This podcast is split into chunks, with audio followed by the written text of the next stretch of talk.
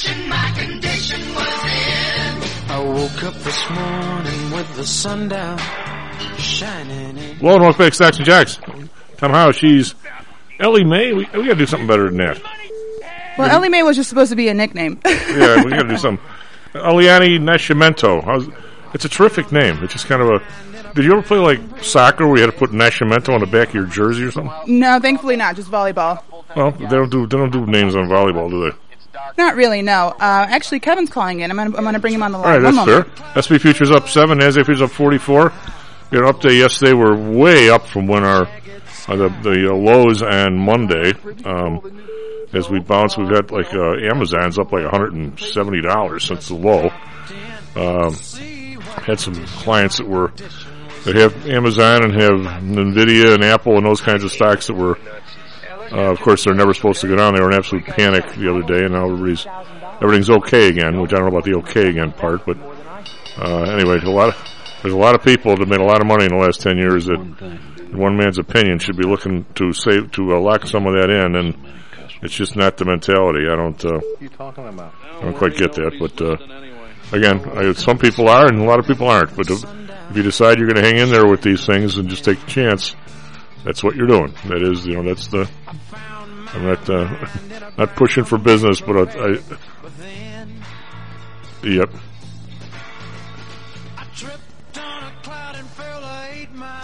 Just trying to uh, get a hold of Kevin here. One second. He'll call in. He, he calls in. He calls in.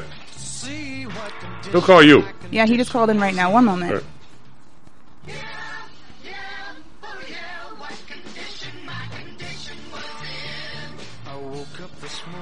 All right. All right, we got Kevin on the line right now. Hi, Kevin. Ready to go. Well, we're ready to go here. We're having a little little racky start, but we'll get there. It's okay. It's a first first day without Maddie. Is this Eliana's uh, first uh, solo flight? Yes. Yeah, I tried uh, picking up the phone earlier, but uh, Chief and I were chatting a little bit there, so forgive me for not picking up soon enough, Kevin. Don't worry, just land the plane. If you don't crash it, it's a it's been a good sh- good first show. All right, well, we're ready to rock and roll now. So we, we haven't been on yet. Is that what you're telling me? He's here. Uh, all right. Well, Kevin, you're here. So what's up, bud? I uh, What's up? Well, and I don't know, not not too much. Just getting ready for the start of the second semester. I was uh, thinking about you last night. I had uh, I met my buddy Bill, uh, my attorney buddy, and uh, he, of course, he, hey, what are you doing? Let's go up and watch the the Marquette uh, DePaul game. He's a he's a serious Marquette alum, and uh, I I like that team. Uh, just ten freshmen, Kevin. I like the coach. Seems like uh, that's an interesting. Shaka Smart at Yeah. Marquette. Yeah. Uh, they look good. I mean, DePaul actually was was a really good game. I mean, and uh, uh, Marquette out, outlasted them in the second half. But ten freshmen, that's kind of unique. Bill thinks the one point guard might be All American his freshman year or second team or something. Uh, where, where Well, might be. I, I, I tell you what, Shaka Smart um, actually coached for, uh, as an assistant for Billy Donovan at Florida, so he goes back to that. Uh, I think he's a Wisconsin native. Um, he went to, I believe, Virginia Commonwealth, and he was very successful there. Went to Texas, didn't work out as well, um, and he was available when Marquette decided to make a change. And I do think he's a pretty good coach. So um, yeah, uh, that that's good for Marquette. I think, I think Marquette's going to come on the uh, Irish schedule for a home and home pretty soon. I think they have a game lined up. now we were uh, discussing. I mean, I w- knowing nothing, I of course have an opinion, but um, I'm. I'm, I don't know anything, but I have an opinion. Well- all right. Welcome to the Yeah, welcome to the world world. of uh, 2022. Well, I, actually, I wanted to run it by you. I, I think actually I was I was blaming you for my opinion.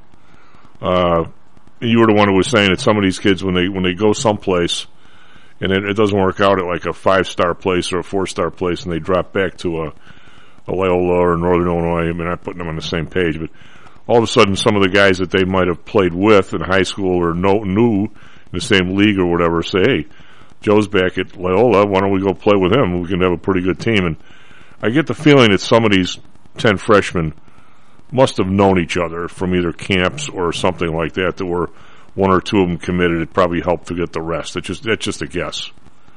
Um, I, I think there is, but I, you know, I, I think uh, uh, there's a lot of people that ascribe um, being high school teammates or being uh, you know buddies, having played on the same AAU team in the summer or whatever. Um, I think that gets a little more weight than it deserves. Okay. Uh, I think in, in the end, most people go where it's going to be. You know, I'm going to go where it's best for me. Um, I, I love my buddies, and uh, and, and I want to, uh, you know, and I enjoy playing with them. But uh, you know, I'm, I'm looking for my own situation. But it, it could be, and uh, you know, a lot of the connections, like you said, it's it's not unusual for someone to go away to a major conference school, and then they find their way back home because when they decide they want to leave, leaving uh, a, a real easy, uh, not, I don't want to say real easy, but a, a more comfortable place to come is back home. Well, I just uh, a major pitch to me, if I was a senior in high school, would not be you're one of ten freshmen, unless I knew the people, and knew I, how I fit in. Well, it, it, it again, it depends on a lot of uh, a lot of factors that would go into a uh, basketball player's decision. So the first question I'll ask is, of the ten freshmen, how many of them were freshmen last year when they got the freebie year from the NCAA? Oh yeah, yeah, I, I didn't think about that. That's that's true. I, mean, I don't. So, so they may be calling them freshmen, but they, but it's it, it's very possible that they're uh, um, But it's five you know, and five, They have a year of experience under their belt, and and and I'd have to look at their roster and and see what gives with that. But uh, I would also um, suggest that uh, if the if the best of them are, aren't going to be around very long, then for some of the others, that it makes you know it makes sense to uh, take their spot in line and have limited playing time for a little bit of uh, a little while, and then um, you know, when uh, when the star leaves after one or two years, then um, then they have their chance. Well, I don't think anybody there is a is a breakout. I mean, they're going to draft him after one year kind of guy. I mean, they're. A, I don't think anybody's at that level, of what I gather. But who knows? Uh, but DePaul didn't look horrible, even though they haven't won, they haven't won a. Uh, uh, DePaul's not a bad team at all. I've seen them uh, on TV a couple of times. I haven't sat and watched a whole game, but um, but I, I've seen them. I think they they have some uh, they have some good ball players, and and they seem to be um, you know they play hard, play well together. Yeah. Um, they, they of course had a uh, a cancellation. I guess uh, Creighton was playing somebody, uh, UConn or something. That was uh, that was canceled. But at least they. Yeah, Uh, cancellations are have been interesting. Uh, um, Notre Dame and Duke got canceled for New Year's Day, or not canceled, postponed, and they just rescheduled that for the end of this month. Um, so both teams are going to have like three games in seven days or something like that. Um, that, you know, and and I, I, I've seen some things on the fly. So as an example, um, the Notre Dame women last Sunday were scheduled to play North Carolina State, who's one of the best teams in the country, and um, and uh, North Carolina and the Notre Dame women had to um, uh, uh, opt out because they had some po- uh, too many positive tests, and um, uh, and so uh, the ACC adapted, and next thing you know, uh, you know Miami's opponent had an opt out as well. So down to Miami goes North Carolina State, and so uh, you know on the fly they go down and play that game down there, uh, and that way that leaves a spot on the schedule for later that they can use to make up games. This is you know it's been a, a pretty fluid situation for the uh, colleges, and and the conferences are figuring out how to adapt to it on the fly. Um, yeah, I don't. Uh, I don't. I don't I'm, I'm. We had obviously had a long discussion yesterday with uh, Jeff regarding where this stuff is all going and where the and where some of the, the studies are leading and how the, the amount of conflict all over the place. I, I don't want to go through it that much again. I I just can't believe that. Well, uh, it, yeah, but one one comment that um, uh, it's it's sort of related, but it really is is more of a political comment, and, and that is um, right now. Uh, I think if if Joe Biden were smart, uh, which you know is pretty big if, um, I, I I think the the smartest thing he could do is uh, is withdraw um, his um, mandate because I think the Supreme Court's going to slap it down any day anyway. Um, and uh, and so if you if you look at it from the just strictly from the political standpoint, one it was it would be a bad loss for him, um, and, uh, and and a deserved loss. I think you know I, I just don't think they uh, should be mandating it, and especially when you're finding j- at just the time that you're finding that the vaccines aren't stopping people from getting uh, infections uh, is the time that you're standing in front of the Supreme Court trying trying to tell them that we have to make sure everybody's vaccinated and they can't go to work if they're not. Uh, so th- that's that's part one of it. Uh, it it's it's I, I just think it's such a loser, and it and it makes no sense at this point. But aside from that, he's they're they're likely to get their uh, wings clipped in terms of uh, what the authority of the executive branch is. And uh, I, I think rather than lose, Which that I would one, I would say good. The executive branch would want to uh, just leave it up in the air, and they'll fight that battle another day. I, uh, well, the only problem with the executive branch losing any power is who's going to pick it up. Congress sure can't. They should, but they won't. Congress sure doesn't. That's for sure. Yeah. And and you know, I, I know uh, uh, Carl mentioned this last Friday. Congress did have the chance in this case to take it up, and they de- declined. They said no, we d- we don't want to uh, we we don't want to do a mandate. I don't. So- Uh, I'm. I'm really curious. I was. Uh, you know, I've been. I've been studying a little bit about everybody pursuing this. You know, January sixth mandate or the mid January sixth thing, and just pounding and pounding on this. And I, you know, I was. I think that anybody who anybody who invades anything and does damage anywhere, I, I, you know, have no sympathy for you. But uh, I think it's at some point people don't do things. I mean, I, I look at the, the new me, Kevin, which has actually pretty much been the old me, but the, the new me is instead of judging what people say or what they do harshly, I try and look and see what they saw to make them do what I think is a dumb thing. Now, why, why, why do people, uh, why are people dumb enough to go piling into the Congress and try and do damage and stuff? I mean, is it? I don't, I don't, I don't like the action at all. I just wonder what what most Americans right now. We were always a republic, okay. We were we always were were fairly distant from actually being able to do anything politically, even though we get talking into thinking we can.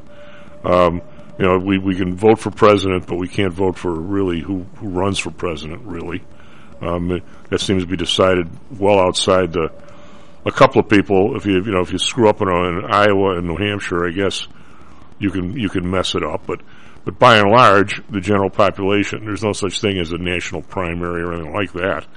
Uh, you Well, really we don't do any national elections. Everything's a state election. well, I understand, what I'm saying is, I mean, this whole idea that, that you can, you know, pe- peaceably change things if you want to. I mean, it's, I mean, it's, it's very obvious to me that there's a, and I am clearly no revolutionary, that something really has to change in Washington. And I don't, I don't think that it needs to be, God, I sure hope, it, do- it doesn't have to get uh, armed or anything like that, but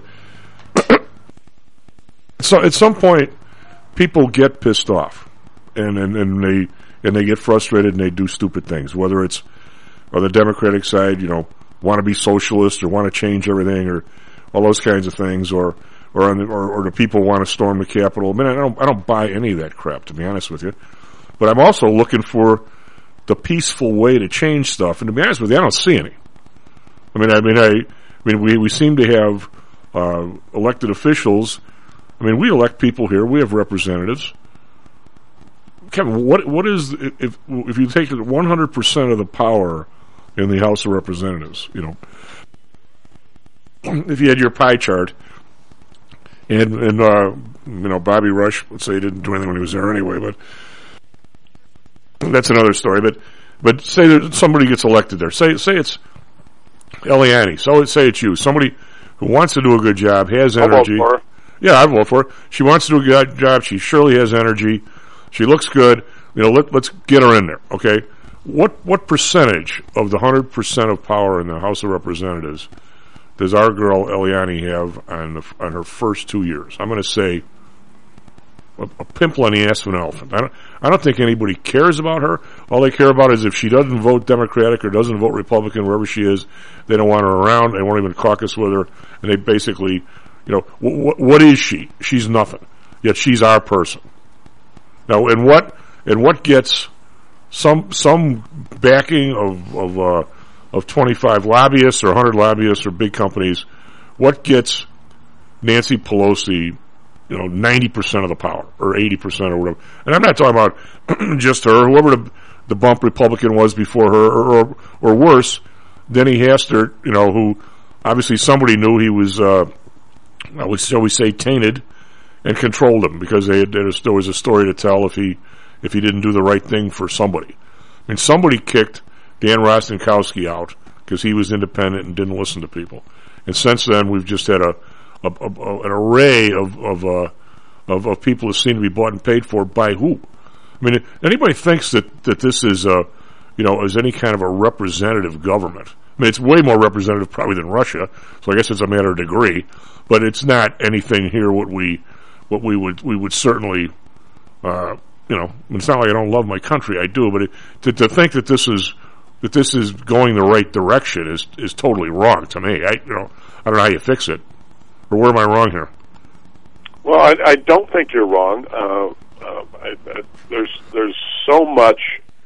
You know, this is this is one of those these things that if you want to fix it, it takes some vision. It ta- takes a commitment from a lot of people um, who are willing to do it for the long haul because you have to fix things one piece at a time.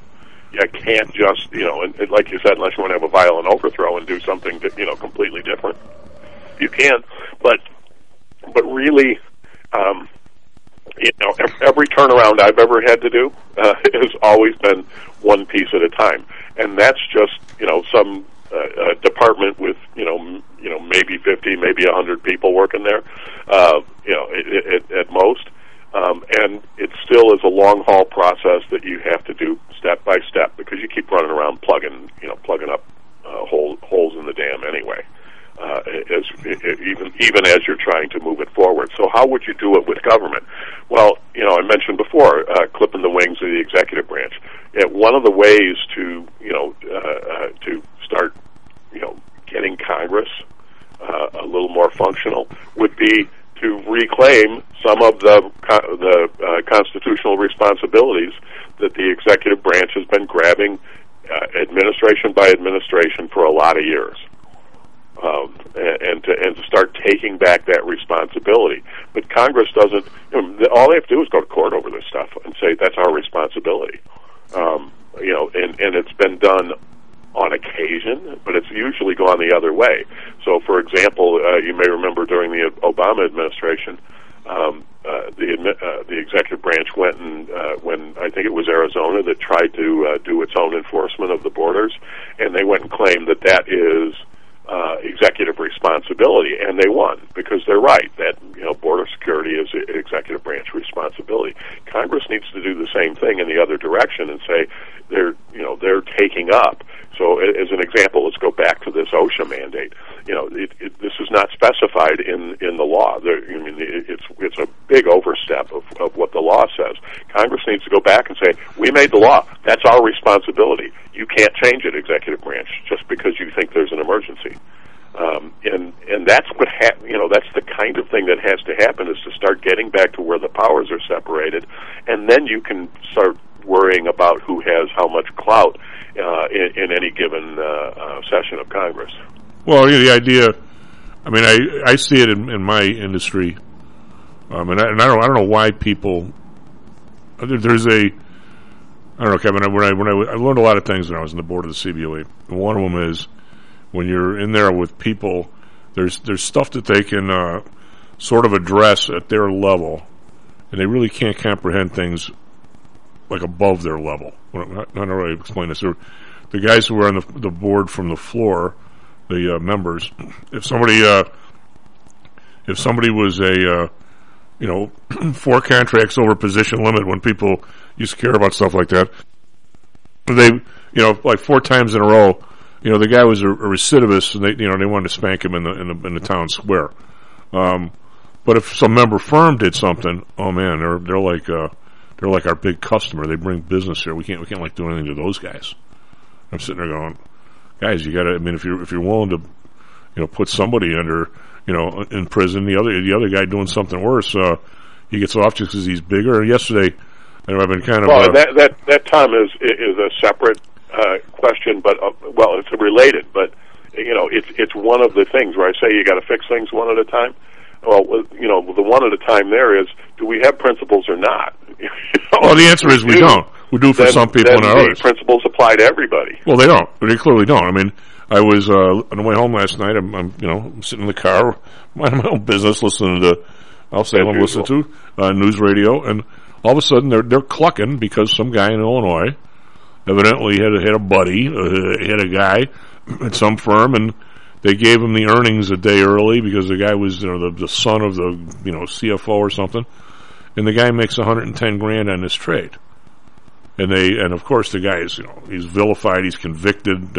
I'm sure the, the federal there had to be a federal case, you know, puts the guy in there. I'm sure they they wasted God knows how much time and talent, and they get this guy. Now I don't, I don't as somebody who's traded on the floor, I don't really want people, you know, with the inside information trading ahead of me. But how do how do you let two or three people in Congress who did it and three people on the Federal Reserve just resign and go without even investigating? I mean, I mean, w- what are we doing here? How, how do you if, if you're if you're going to say it's okay? And uh, I'm, I'm almost in the in the group that says uh, there's always going to be information out there.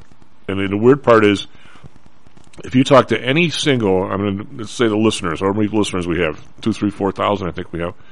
Um, every single one, if you really looked at yourself in the mirror, and you, and every time you bought a stock, okay, tell yourself, look yourself right in the eye and say, the reason why I bought it was because I thought I was smarter and had more information than the guy who sold it to me. Right? It's, it's, it's, it's, now you probably don't, or maybe you're you're saying I like the company. I'm just going to buy some in five years. Uh, I think they're they got a nice product. Blah blah blah. But by, by and large, how many people think they have a tip or something? I I've never seen anybody at my level who actually had the right tip. I never see anybody make any money on this stuff. So I don't even you know.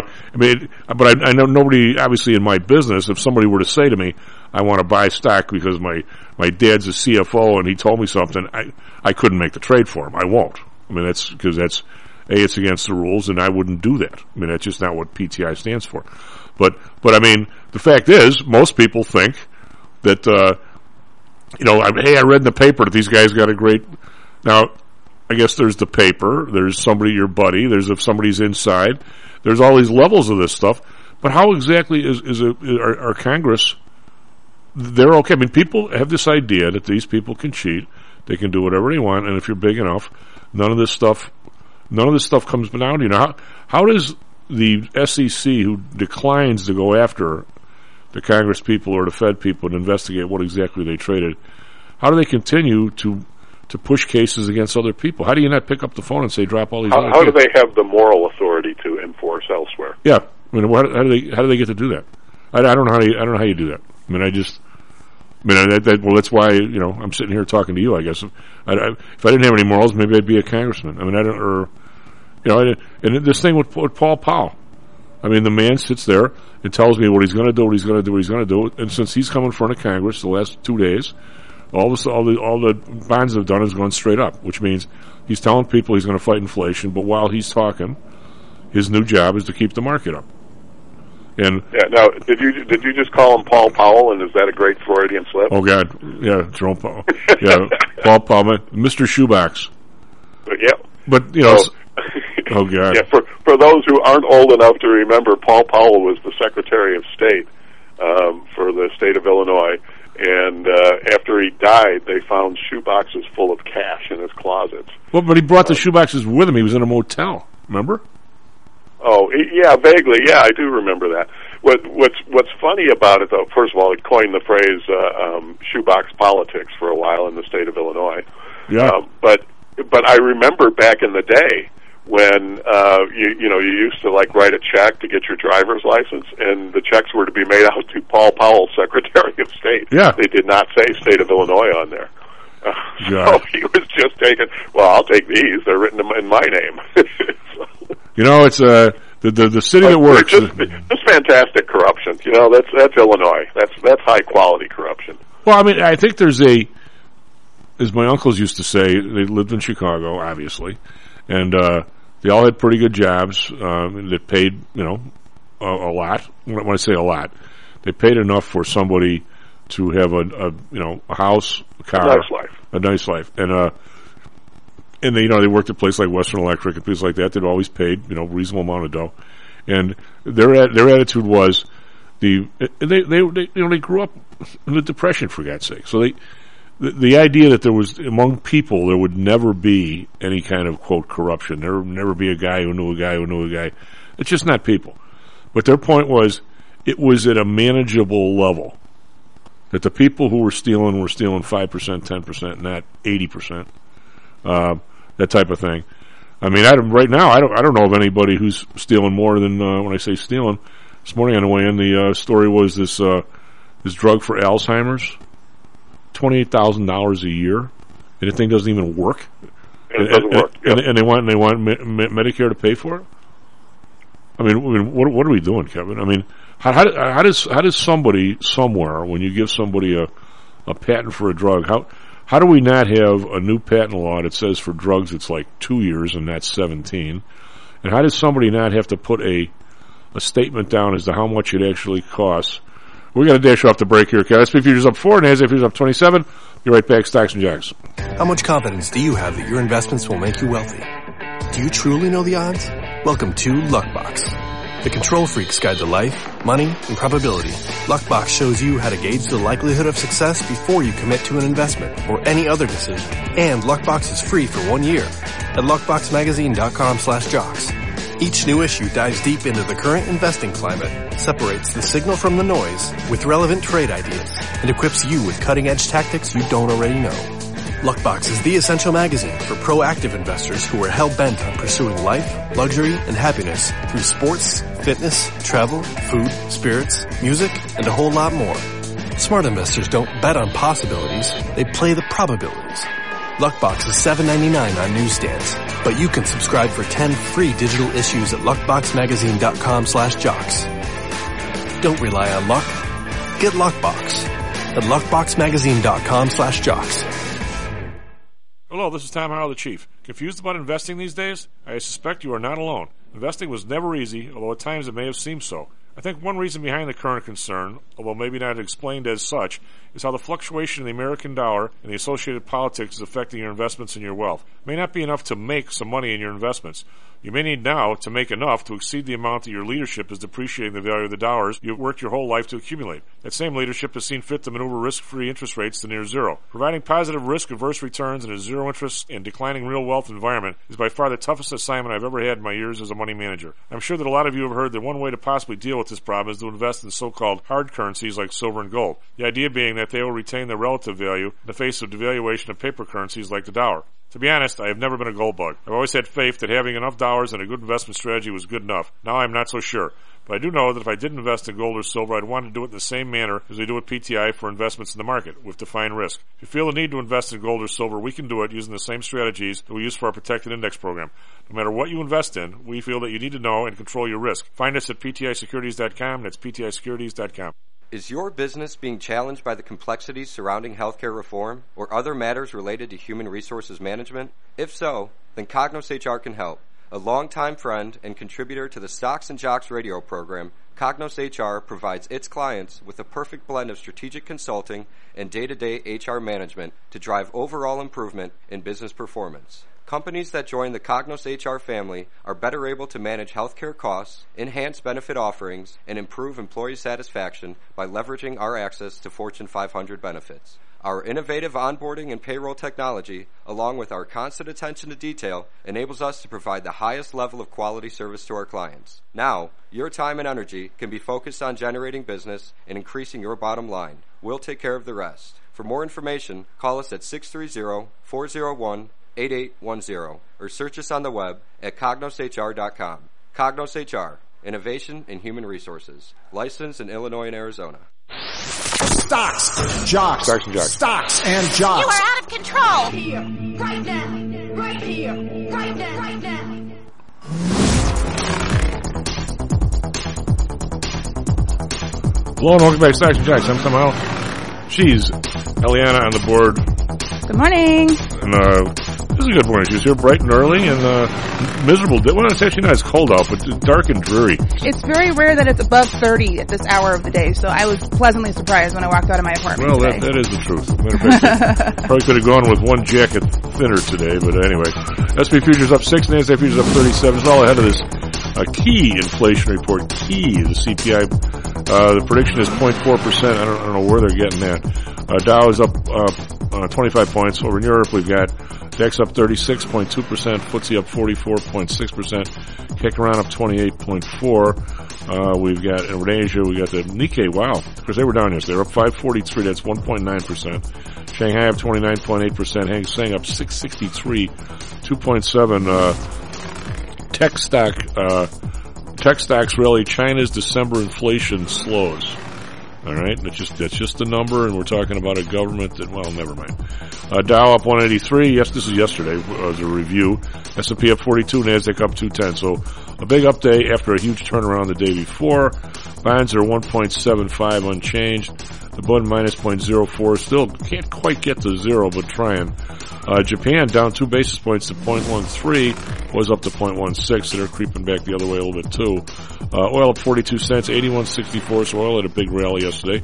Brent up 27 cents, 83.99. Natural gas up 21 cents, 446. Again, boy, it was uh, under four dollars not that long ago. It was natural gas con- continues to be very volatile. Uh, Bob unchanged at 236. We've got gold down a buck fifty, but 1817 still holding over 1800. Uh, silver up down three cents, 2278. Copper up 12 cents, 455. Big move in copper. It's a three percent move. And we have Bitcoin up 460 to 43,282 after trading under 40,000. I think Monday morning.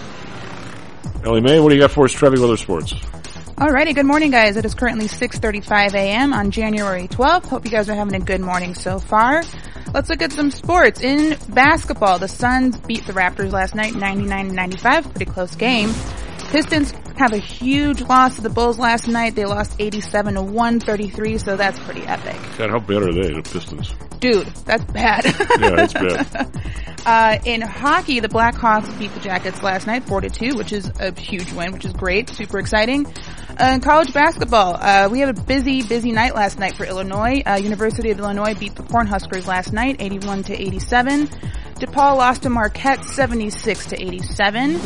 NIU lost to, uh, I'm sorry, NIU beat Kent 65 to 63. Uh, slow night for Phoenix last night, but they will be playing, uh, Elon will be playing uh, UNC tomorrow, which is going to be an interesting game.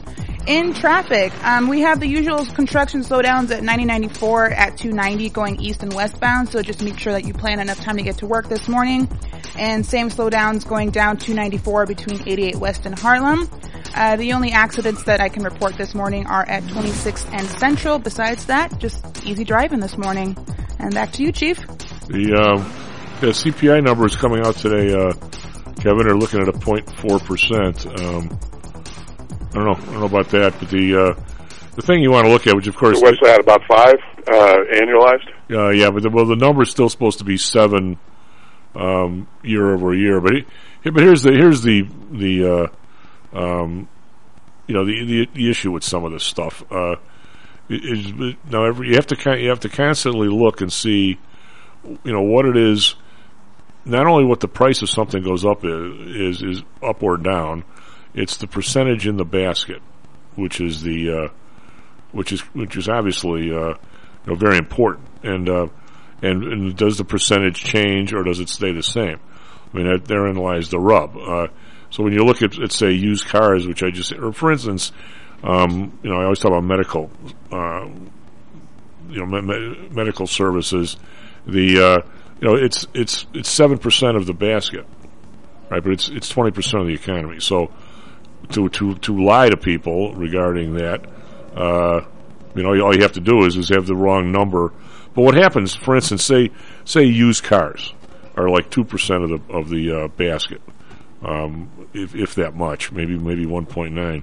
I'll find it here in a second. Of course, I had it and I went to look at something else. But the uh, a car and truck, well, that's car and truck rental, lease cars, and I'll find it in here someplace. But uh, say say it's two percent of your of your of your basket, and all of a sudden they double. They just there's a huge number. They just double. You know, which lower end ones, by the way, have have pretty much done. Uh, if if they adjust the the the basket and say, okay, instead of being two percent, it's now three percent because they all doubled, and then they stay steady for several months. The next month, it actually shows that it, it's a detractor towards inflation because it's no longer moving, and now it's a bigger percentage of the of the of the total. But in fact, they never actually made they never actually found a way to get the doubling. In other words, they didn't they didn't jump it to Right. No, it's it, it's changing the denominator, Yeah. and then uh, and then when it doesn't when it doesn't uh, doesn't budge, then um, you know then it looks like a uh, a bigger number. Right. They don't. They don't. In other words, if if uh, if, if medical care doubled, or even these guys, you know, decided, uh, okay, it, it can't be seven percent of the basket anymore, they don't change it to twenty, and then put the double on there. You know what I'm saying? They'll put the double on when it's seven, and then say, well, now it should be higher. Then they'll raise it to. They won't raise it to twenty, but they'll raise it to eight, and then the next month it, it now if it's if it's flat, it now is a bigger part of the flat when you never really took took account of the doubling the month before. Yeah. So probably the only way to reasonably state a macro uh, inflation number is to say um, what's a basket cost one year versus the next. Right. Just the total the total cost. I don't care how it shifts. I don't care how the mix of it shifts. Um, you, you just have to uh, say, you know, what does it cost somebody to live now versus what it used to cost them to live. Well, but it, but you also but your your conundrum here is you want the CPI to make sense year over year. So uh, if you look, th- that can be a separate measure. I mean, look, this is this is a, a as a data exercise. What we're really saying is you have to you have to have a bunch of numbers that uh, that you examine in unison, not just one. Um, unfortunately, we have a media that reports, uh, and and it's just not capable of doing that kind of analytical uh, presentation. well, I'll give you a a, a perfect example of how screwed up it, Not that not that I think our Yeah. media is stupid or, No, or no. sucks. Uh, well, yeah, what, we Yeah, don't I take the- it back. I do think that. they're uh and and again we could we can every every the weird part is Kevin every subject either one of us brings up or anybody brings up there's all kinds of levels of uh of, of criticism blame why if if somebody says I'm never buying a newspaper again and I refuse to you know, to, even you know uh, pick a place. Say, say you say you thought the New York Times or the Wall Street or the Wall Street Journal was still real news. Well, I'm never going to pay for those bleeps online. Why should I? I got the internet. Why should I ever pay for anything?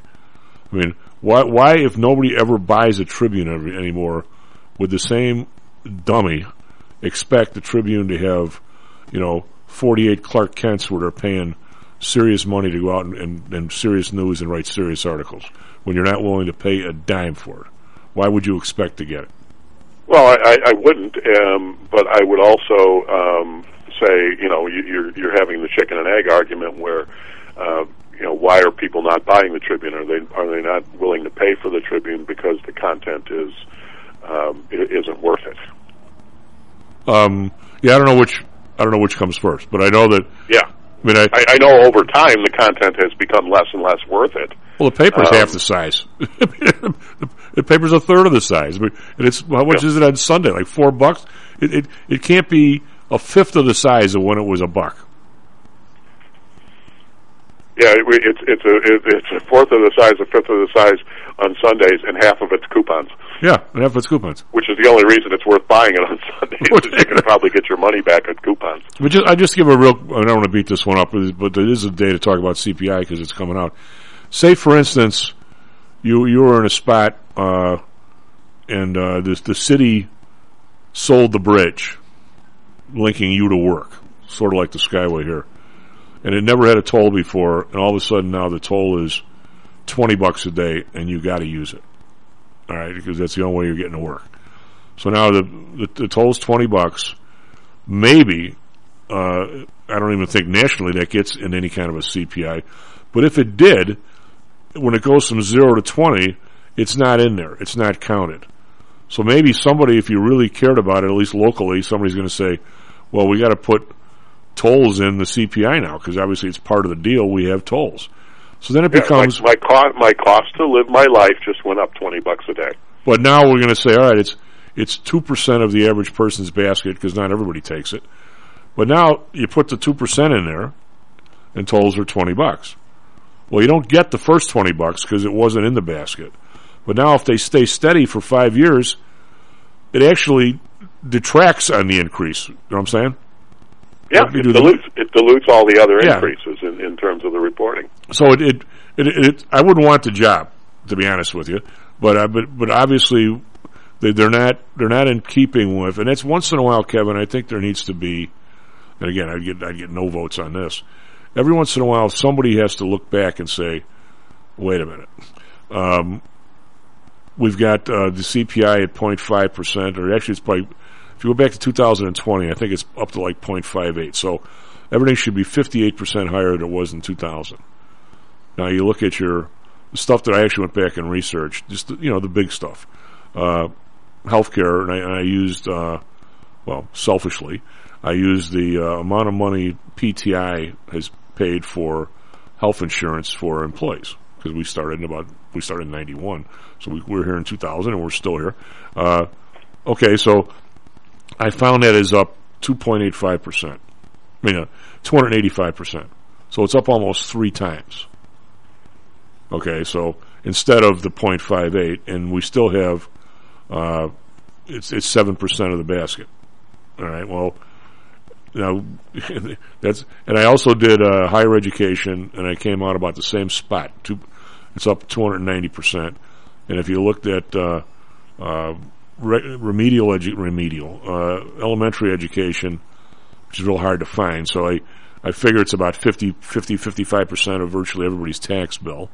So I looked at what taxes are up in Illinois and since 2000 and are up about three times. All right, so there's three big items: elementary education, healthcare, and, and, and advanced education. And I think combined they're like 11 percent of the basket because taxes aren't in the basket. Right? Does anybody really think that that for for any family uh, uh, that over a course of a 20 year span that education and medical care is 11 percent of what they spend money on? Well, we're not even, we're not even close, are we? I don't think so. No. So I mean, I, I don't think so. It, um, it, you know, but it, that, again, it varies from person to person. Do you have kids? Do you not? You know, all, all those kinds of things when it uh, as it pertains to education. So it's it's another one of those things where you have to figure out how to weight the basket properly, uh, because uh, if you, if you don't have any children, then how much do you really personally care about the cost of uh, tuition? well, I'm looking at prescription drugs, and, and you and I are, uh, you know, we're not we're not kids anymore. But I'm going to say We are at the prescription drug age. Yes.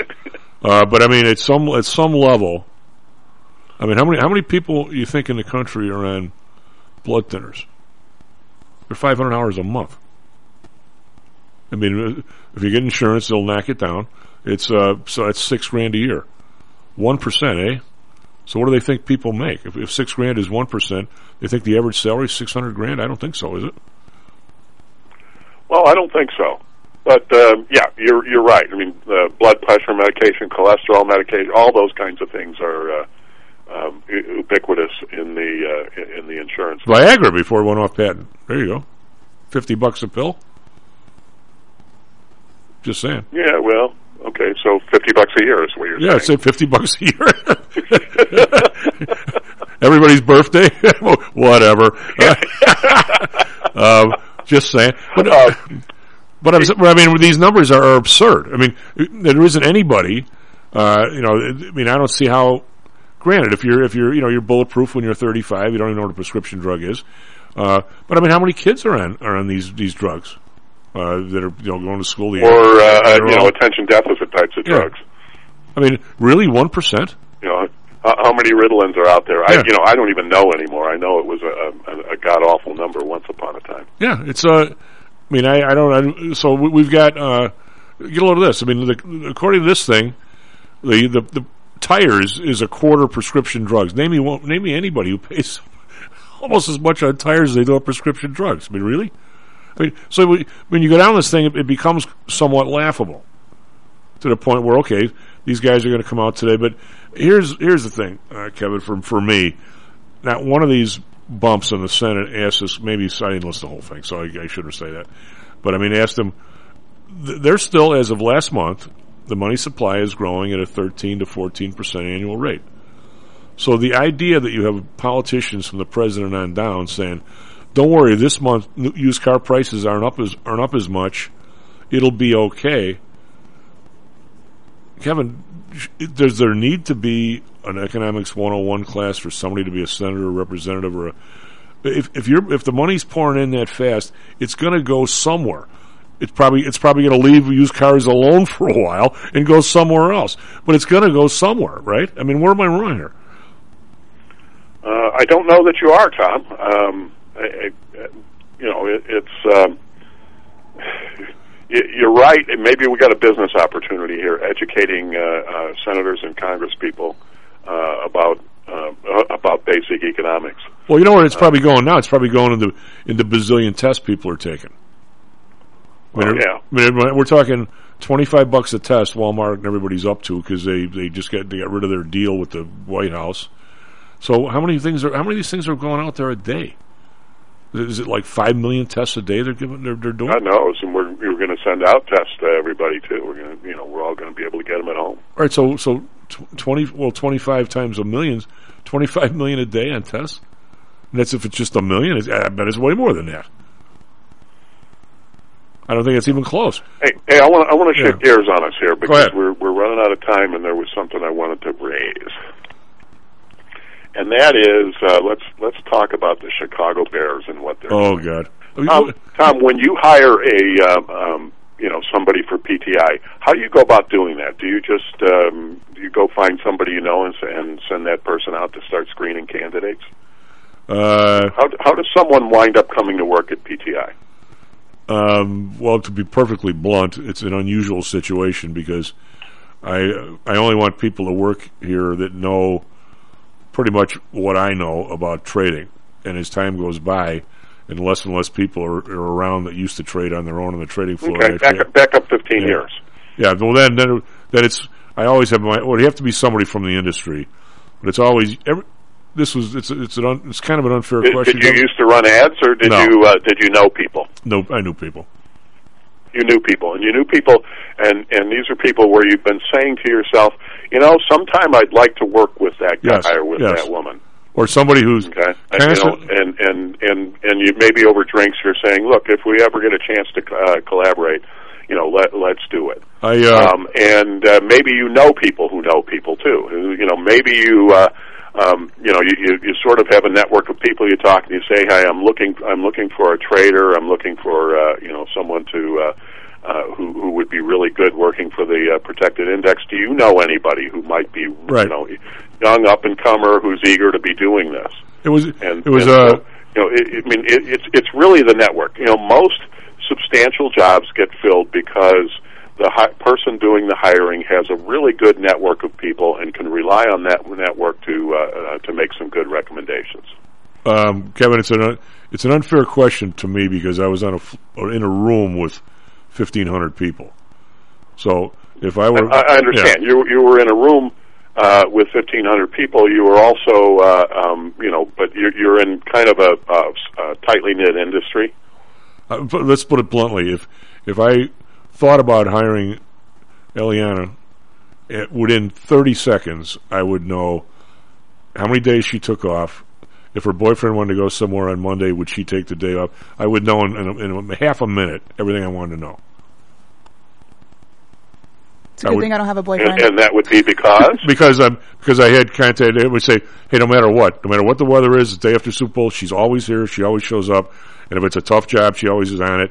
I'd know in a second if she's somebody I wanted or not. Because I Yeah, because you know somebody Yeah. who's worked with her before, Right, and yes. so therefore uh, you you have. Okay, and the reason I'm asking that is, uh, do, do you think the the you know George McCaskey? Why why on earth did this guy have to hire Bill Polian to start conducting a search for him? well, because he's been there 12 years, and this will be his fourth GM. Even he figures out he's I, I, I understand that, but last time he hired Ernie Accorsi to do it. yeah, Uh, so it, you know, it's it, does this guy not have a network in the NFL? Does he not talk to people in the NFL? Has he not met coach or general manager candidates along the way and said, "Boy, if I ever get a chance to hire that guy, I'd really like to uh, um, do it." You know, because it's it's not like the NFL doesn't have all kinds of management and ownership Oh yeah, meetings. yeah, oh yeah. And and a matter of fact, did you uh, check the Tribune out yesterday? I don't know ever who wrote it, but it was on my online edition. But they had a list of about thirty guys from this place, that place, who interviewed him last year. This this reporter knew all of this. Why don't you just ask him? There, there's a there's a couple of guys that this guy from Pittsburgh he interviewed from this job, this job. He was a director of scouting at this place, did real well, and did something here. And he's the assistant GM at Pittsburgh, and he's already had three people interview him last year, and he's probably ready to get a job this year. This, they had they had a, lit, a litany like that for like 20, 30 people. I mean, you, you Yeah. would, So now let's let's say let's say that they the Bears hadn't done that all along. I mean, the, it, this is part of being a CEO, part of being a senior manager at a business, is to always have some kind of pipeline for talent to be you know to be building relationships with people, uh, to build a, a, a really good network. This is part of the job. It doesn't matter what business you're in, uh, whether it's the NFL. It's just easier in the NFL because it's such a small community. Um, and so, the, you know, part two is let's say he hadn't been doing that all along. Well, do you think he had an inkling, oh, I don't know, two months ago that he might be making some changes? uh, you would think, especially as they So do you think Yeah. we would have at least two months worth of that kind of networking under the belt? uh, I don't. Uh, my whole view of these people that are are are sons of the patriarch or daughters, and all of a sudden they're in charge. Uh, let's just say we come up with a few examples to where you wonder if it wasn't the Lucky Sperm Club, where the guy would be. How's that for a nasty? Oh yeah, I, I think, and I think there's a lot of that, and I also think that there are a lot of family-owned businesses where the succession planning has been great. And I'll give you an example of one uh, locally here. There's a, an outfit called Zolman Tires. In fact, you mentioned that you were you've been looking you know, looking at tires and maybe Tire Rack. Um, you, you might, you know, I, I hate to give them a, a, a free plug on on the show, but I'm gonna. Um, but Zolman's uh, Nate is the second generation, um, you know, uh, uh, to to be running the uh, company. Uh, you know, what his dad did with him when he was young and after he got out of college was he made Nate do every single job in the con- uh, company for a while. I mean, it wasn't like he didn't, uh, you know, here today you're going to go learn how to do tires. No, he he worked on the crew, um, and it built it did a number of things. It really gave him a full understanding of the business, and the second thing it did was it, he built up respect amongst the ranks for his work ethic. Um, Good for him. so there there are companies that do that well. There are uh, uh, family owned, uh, you know, family CEOs that that do that well. But there, but there, are, I think there are probably more who just you know cede it to the kids. And I've seen so many of those where you graduated from school, good. Your new title is executive vice president or something like Well, that. the, the phenomenon here, office. Phenomenon here, the, the interesting part about the Bears, the phenomenon that I, I've seen with families like that, is it's not unusual here in, in Chicago. Well, the few I'm thinking about, for one, maybe two of the kids, say there's a bigger family, uh, for one, maybe two of the kids to take that sort of interest and actually do that and essentially groom themselves and maybe go to school on top of it. Uh, but all of a sudden, the old man croaks, usually the old man, could be the, the mom, uh, and somebody comes in and says, I'll give you 10 mil for your place, and the other brothers who wanted no part of it, brothers and sisters, say, we're selling. And that's, that's what happened here in, in a few spots. Uh, and it, you know, that kind of frosts me. I think that's what happened to Canfields. I think it what's happened to Jays. Maybe, well, Wrigley's had a divorce problem. Uh, but I mean, it's always some kind of an issue where that that it's not just somebody not wanting to do it. I think that's what happened to Romano Beverages. Uh, a lot of places where you know people came in and the other the other because the even though one kid was being groomed for it, the person didn't put in his will. He gets fifty one percent of the voting stock because he cares about it, and I care about employees as well, not just my my dopey sons and daughters. I mean, you don't see that in wills too often, so it's a, it's a pretty complicated issue. Yeah, I, and and I, I do I do understand it. What I am saying is, and and I you know I don't care about the McCaskey family's uh, business success or lack thereof, or you know whatever. I mean they they sort of have a built-in profit, and everybody Like a hundred million a Uh, year, you think? yeah, everybody feeds off of that, and so you know, I, I, I do get that, and and I don't really care, other than other than the fact that I, you know, I like I'm a Bears fan, and I want the Bears to do well. Um, they're but they're counting on blind squirrel theory here. You know, Yeah. but that's that's that's what it that that's what you have to uh, uh, count on as a Bears fan if you want to see this team uh, get better is just to get damn lucky with the next person. Well, the hire. people, the guy, Uh, otherwise, you know, there there is it, it, this is such a gro- such gross incompetence on display. Um, the inability to have built, you know, any kind of a uh, a network, a succession plan, all of this is just on display for all to see. And if if it were a publicly traded company, boy, I you know nobody would be want, nobody sensible would be putting their money in there. well, you, you, They'd be saying they're, We- they're, we got a dash here, but- this. sooner or later, their their incompetence is going to cause. well, you, you don't know. I mean, uh, you you and I don't know if the two people fired are really that incompetent because you don't know what strings there were. I mean, everybody everybody says that uh, you know Theo Epstein is you know the god. Okay, and he brought people in and he was allowed to do what he was going to do. The guy before him, I forget his name, nice guy. Uh, the Cubs brought in from Minnesota. Hendry. Yeah, Jim Hendry, and he, and he was the minor league guru, and he was the guy who wanted to build from the, the bottom because Minnesota always did that. They never spent money on free agents, blah blah, and uh, and then all of a sudden they wouldn't. he- He's drafting all these high school kids, and they wouldn't come up with any bonuses, so they all went to college, and he lost all his draft picks. So they didn't allow him to do the things that he that he was really good at. So all of a sudden he's a bum. Get rid of him, and Theo's a hero. But Theo was allowed to do with a much bigger budget the things that Jim Hendry wasn't allowed to do. Now I'm not saying Well, is and, and I get that, but uh, okay. So now here's here's your question because it's a strategic question. Um, if if you're uh, Jim Hendry and they're not coming up with the uh, with the bonus money that is going to get somebody to sign with you instead of going to college, then what would you do? Well, I suppose you could start, go back to the college guys, but there weren't that many college guys back in Yeah, I'd days. stop drafting high school guys then. Yeah. You know, you you do you, you either have to say I'm not working under these conditions and you give up the job, or you better adapt to it.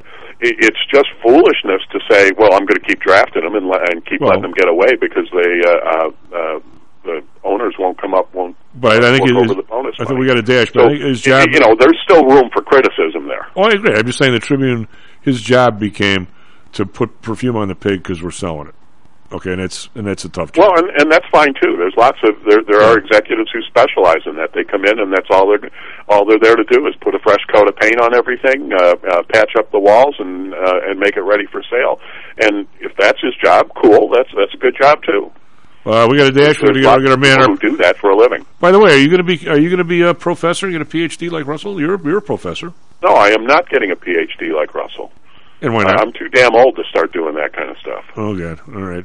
S&P futures up five. NASDAQ futures up thirty-five. we right back stocks and jocks. This self-directed trading is a lonely job. Online trading is not as easy as point and click. No, it's not. Everyone, even professionals, need to share ideas and think out loud every now and then. That's what I like about PTI Pro Direct. Their staff of former option floor traders really helps me choose the right strategy for trading option volatility and plan the time decay for my covered writing program. Yep, nothing can replace years of trading experience to stop you from making that dumb trade and for saving a few bucks. We've all been there and done that.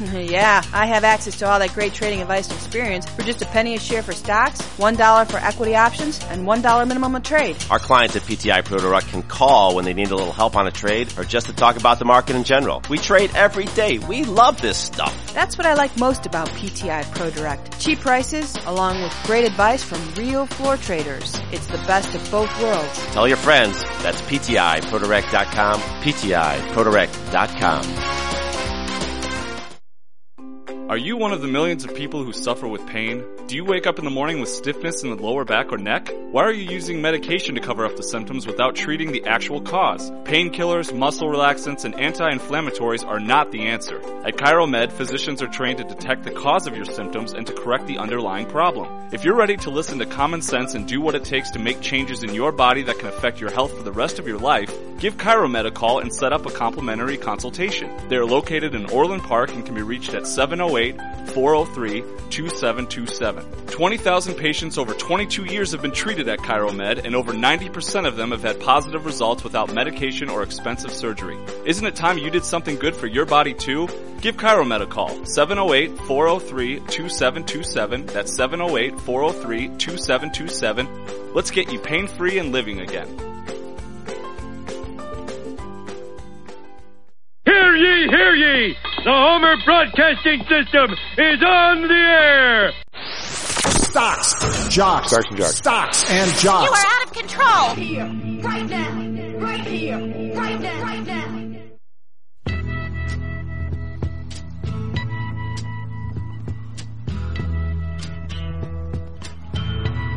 Lone Rock Big Station Jackson, somehow. She's Eliane Nascimento on the board. Hello, hello. And uh, we have Mr. We have Mr. Russell. SP Futures up six. Nancy Futures up forty. Do we have Russell? Yes, we do. Russell, how are you, Doctor Russell? How are you? I'm doing okay. I'm, I'm, you don't have to call me that. Only ex-girlfriends, my parents, and my daughters. I'm making my kids call me that. Oh, I would too, for sure. Doctor Dad. I was out with a uh, gentleman last night watching the uh, uh, Marquette uh, DePaul game, and he gets a call from his eight-year-old granddaughter that he she bets him on these games. Mhm. But uh, when she when she wins, she wants the dough, and when she loses, she doesn't really come up with it. Well, your daughter's like that with you? Uh, it, it, it depends on the situation and what they, you know, and, and what's going on at the time. If if they're friends, you know, I, I got to catch them at the very, very right moment to really get their attention. Personally, I've just figured out the best thing that I can do with my daughters is be there and wait till they come to me. Uh, yeah, it's probably a good idea. Otherwise, you get involved in the, you know, you don't really need to engage. They'll they'll get through it. They'll figure it out. Yeah, that's uh, that's uh, they don't want it, the advice is going nowhere until unless they come and ask for it. Yeah, unless they're really in a pickle and uh, need it. Yeah.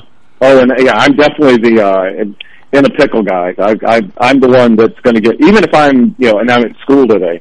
Even if I'm at school, if, if somebody dents a car or something like that, I'm going to be the one that gets the call, not mom. Oh, sure. Well, it, I, I, I, why not? I mean, you know. Guys are. Well, because I'm going to be. I, I, my reaction is things happen. Don't worry about it. Go have a good day at school. Well, the, the more stress somebody's been through, I think the more the more approachable they are with the, the, the, the stuff that, as long as we're all okay, it's just okay. You know, my my uncle was like that, and he was one of those guys that, uh, you know, he was a he was a fighter pilot, right? And he had a bunch of kills, Mhm. and his his thought was, you know, hey, I got a little fender bender. Is everybody okay? Metal can be fixed. Don't worry about it. We'll patch the bullet hole. We're going up again tomorrow and play. you know, it's just a whole different view of the world. If, if everybody made it out okay, we'll all be calm. Let's, let's let's sit down. Let's talk about it. Let's figure out how not to have it happen again, and let's just go on with, go on with things and fix it up. You know, it's like a, I, there was a uh, a comment. I was reading something about one of the astronauts, the first guys that went to the uh, uh, the moon, and uh, there was a, there was a thing about some news conference uh, when the guy was either going up or just came back, and they said, "What if if you had two hours of oxygen left, and uh, and all of a sudden this this system didn't work and you couldn't leave? How would you spend the two hours?" And the guy looked at, I think it was a lady, I don't remember a guy. Guy looked at her and he said, "I think I'm going to spend the two hours trying to fix the system." like what other what other answer could there be? We're going to panic. We're going to what, what, are we going to do? I'm going to try. I'm going to, I'll, I'll spend as long as I have trying to fix what's wrong. I mean, duh. Yeah. You try to figure it out. Yeah, try to figure it out. I mean, well, what else am I going to do? Well, especially if you're in a tin can in the middle, eh, you know, it's not like you're gonna uh, go check in on a couple of relatives, and it, you, there are not a whole lot of alternatives up there anyway. Well, the, the dude who was uh, uh, t- very interesting guys. Uh, I, I I think he was from India. I don't I don't know. He might have been you know that area.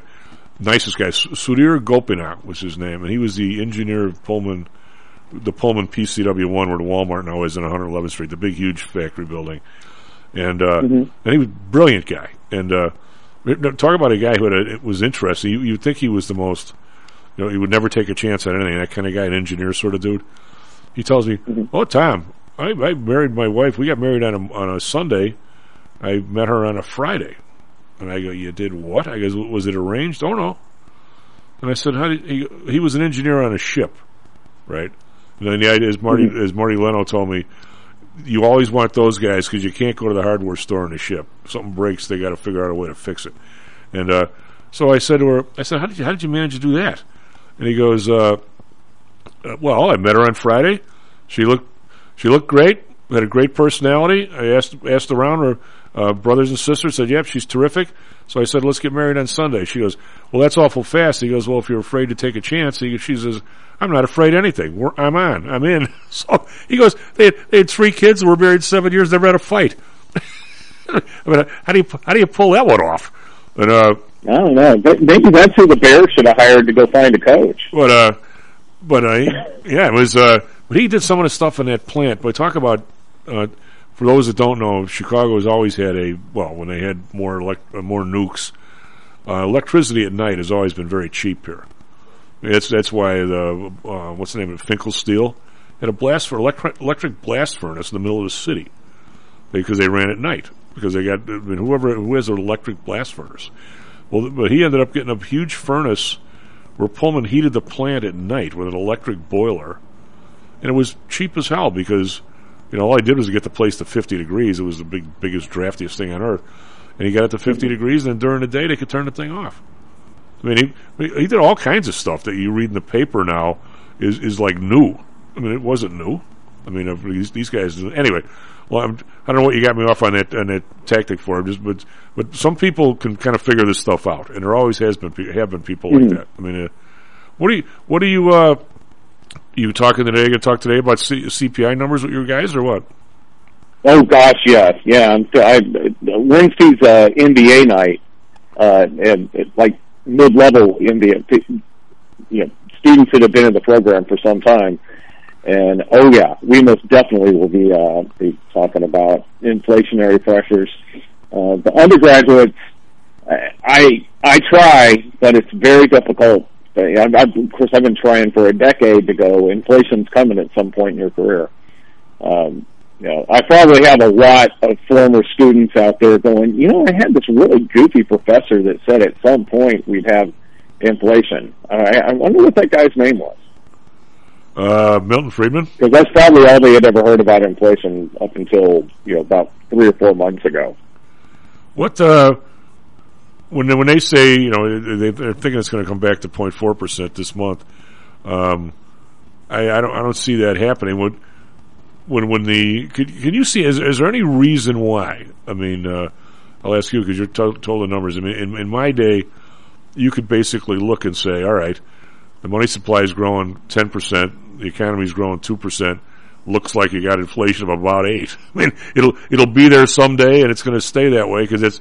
It's, is there any thing in the modern world, the way uh, the Fed's doing business, the way they do their, you know, uh, their their actions with the money, entering the money, enter, entering the systems of bonds and all that kind.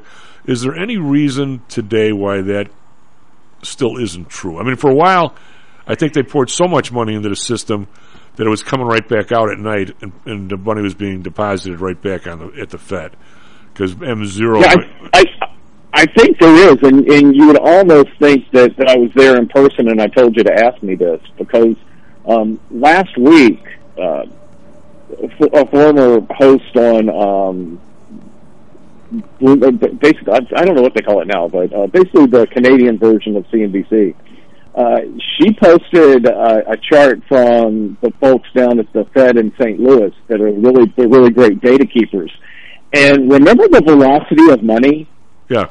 About you know a dollar. The velocity of money has fallen off a cliff. So, and, and it's kind of in conjunction with the you know the increase in the balance sheet.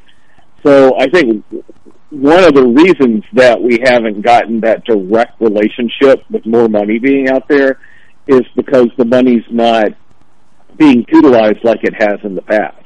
I think there's less money going back to the Fed at night now than there was, though. I think I think that's for for those. I think we're at the end. I, I think we're at the end of um, you know, this, the, of, of the cash, Right. I mean, not changing hands like it used to. two or three years ago, M, M it zero. wasn't like it used to. Right. Um, it didn't result in inflation as quickly as, or as dramatically as you would have expected it to. Now, like you said, cash not going back to the Fed like it used to. Um, if you know, if people's spending starts to get back to some sort of normalcy, uh, all bets are off on how high CPI can go. Well, for those of you that don't have no idea what, what the two of us are talking about, there's a, there is a uh, an equation in economics that you know you, you almost can't fight with. It's the it's the amount of goods and services in the country times the price level, essentially equals the money supply, and times the amount of times that it spins around the velocity. So velocity is always was considered for a long time to be almost a constant, not exactly, but almost a constant. Uh, when I get to an F part here, tell me, Professor, I'm doing an F. But when the Fed threw so much money back into the system, I'm going to say three, four, five years ago, you're the money, and, and then said the, the banks could actually bring the money back to the Fed at night and get paid interest by the Fed. That money essentially came out of the system. It it was known as M zero, something I'd never even heard about. To my Fed buddies told me, M M one was the cash and demand deposits. M two, we could go through this whole thing, but M zero is the money kicked back to the Fed at night. Which I never. And at one point, M zero was over M one, which mean, leads me to believe that the velocity in those days actually did drop a lot, and that's why we weren't seeing so much inflation out of the gate as we probably should have in 2007, 2008 after that. But now, I think that's kind of picking up a little, and you, and you can't just keep shoving the money in expecting the velocity to stay low. I don't think it is. Well, it can't. Uh, it, it can't. It, it's been basically, you know, it's been basically pretty flat. I, I'm actually what I'm trying to do is, uh, uh, I'm, I'm trying to find the, the the tweet and tweet it out via stocks and jocks so people can see what I'm talking about. But, uh, it, uh, was my, uh, fell, assessment- fell off a fell off a freaking cliff and has been flat for some time. But you got to assume that that'll start to bump back up if we get back to some normalcy. I, I think that the uh, the the inflation should have been uh, pushing seven or eight, and they had it at what two? I don't. I don't. Yeah. I, I think there was cheating going on in the CPI. I don't think it was five percent cheating. I think it was maybe two or three percent cheating, and and the rest of it was the velocity going down. But now you're just, you're just seeing stuff explode, uh, Russell. I am. I mean, used cars doubling. I mean, you're seeing you're seeing. Uh, you know, plasterboard is up 22% like in the last month or two or something I was reading yesterday. Because Mhm. Kenny and I were talking about remodeling houses. And, uh, and Audrey's saying this weekend that she showed a, a house that's listed at a million two. And her, and you know, Audrey's not exactly hanging around the Home Depot every day, priced everything, but she said to me, I have to believe if you started from scratch today, it's a minimum million seven to, to fix this place. And I think uh, to the point where a lot of people really should take a look at their place and maybe up their fire insurance. I don't think I don't think people could for the insurance on their house they have. I don't think you ever duplicate it. Do you? I mean, uh, Um, I guess, yeah, I guess you did. Now you have me personally worried. well, what are you going to do? Set the place on fire and not get it off, or what? No, I'm not going to set the place on fire. The uh, I, I have three other pe- three other people that need to live there. Yes, but I'm saying, you know, these these these numbers, but, but by and large, I, I think what they're doing, Russell, is, and this I'm going to ask you this because you know you got you got you not only are doing this yourself, but you got guys, you know, looking at numbers and stuff. When when when they're when they're doing what they're doing, how do you even know if we're growing or not? You don't. You, there's. We've got a. We we don't. We just rely on what they tell us. So everybody, no matter who you are, yeah. I, I mean, anecdotally, it's real easy for us to to talk about inflation. Um, anecdotally, it's real easy for us to talk about supply chain stuff. But as far as you know, are we really chugging along at a at a nice you know growth rate? I, I think it's pretty difficult to verify that. I guess you could try to verify that if you backed into it with S and P earnings, but even that doesn't necessarily match up because a lot of those numbers come from outside the U.S. Well, your your friend Elizabeth Warren yesterday, when she was uh, quizzing Jay. Why would you say she is my friend? Because she was spouting some economic numbers yesterday. Uh, okay. Um, she was talking about how uh, margins have increased, and Powell said something about yeah, margins have increased, and she said, doesn't that mean that people are just raising prices? And he was stumbling around like a third grader. Well, yeah, it's exactly what it means. I mean, she's not, she's not. I don't, I don't like her politics, but she's not that dumb. When, when people increase margins, it, it means they increase prices, right? Or, Right. or, or the stuff you bought, your, your, your, your inputs went down. Which, how, how, how does anybody think right now inputs are going down, right? But the prices of stuff are up and, and, and wages are up. So, so if you're, if, if when they say your margin is increased, I mean, listeners take this for a fact. It means that the widget that cost a hundred dollars, uh, okay, my cost went up ten. My cost used to be fifty. Now there's sixty. I didn't raise it ten bucks. I made I raised it fifteen bucks. Is, is my math right?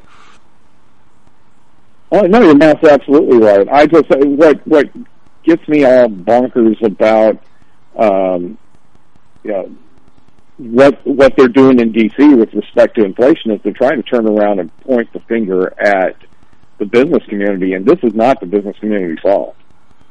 No, but how do you how do you when you ask? They're, they're not. I mean, we're, we're not raising prices because we want to, you know, because we want to price gouge everybody. We're raising prices because we want to maintain a profit so that we can keep our business open and keep paying taxes with that business open and keep employing people and having them pay taxes as well.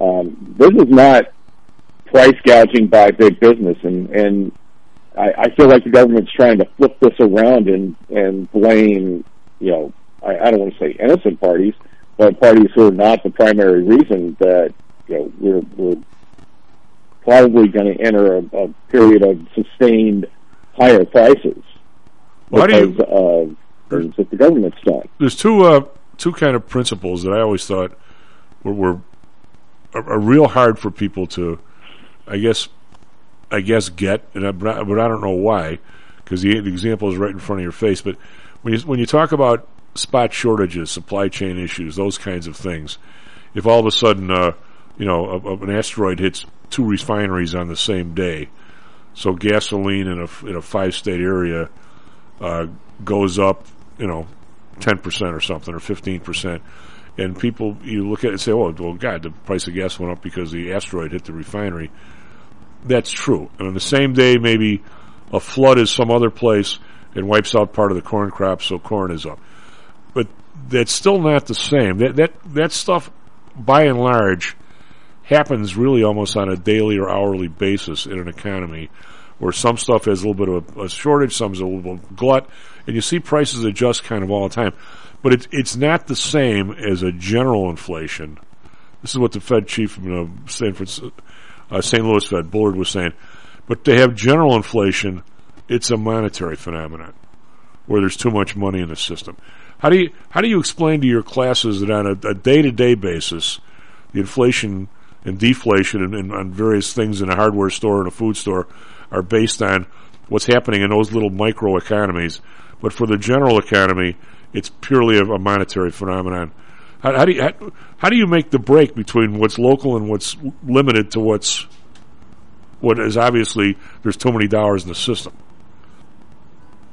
Because the, the the White House right now is trying to pin everything on these these uh, supply chain issues, and obviously you and I know that's not true. But to most people, it makes some makes some sense, right? It does make some sense, and it's and and I think it it because it's that thing that you can um, that you can see in front of you.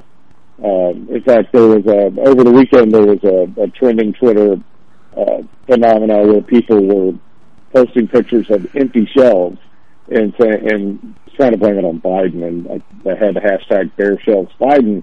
Um, so, yeah, even though that is not uh, the only reason, and, and in fact, I don't think that the supply chain issues outside of automobiles are really uh, responsible for pushing too many prices higher.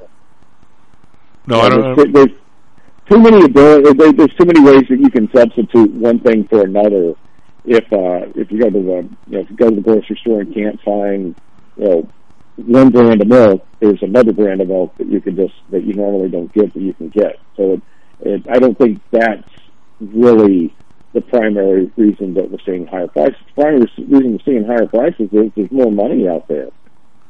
Yeah, I would agree. I, and that, I mean that's and that and that's it. And um, uh, and and who do you blame for that? Well, you know, do you blame the Fed for that one?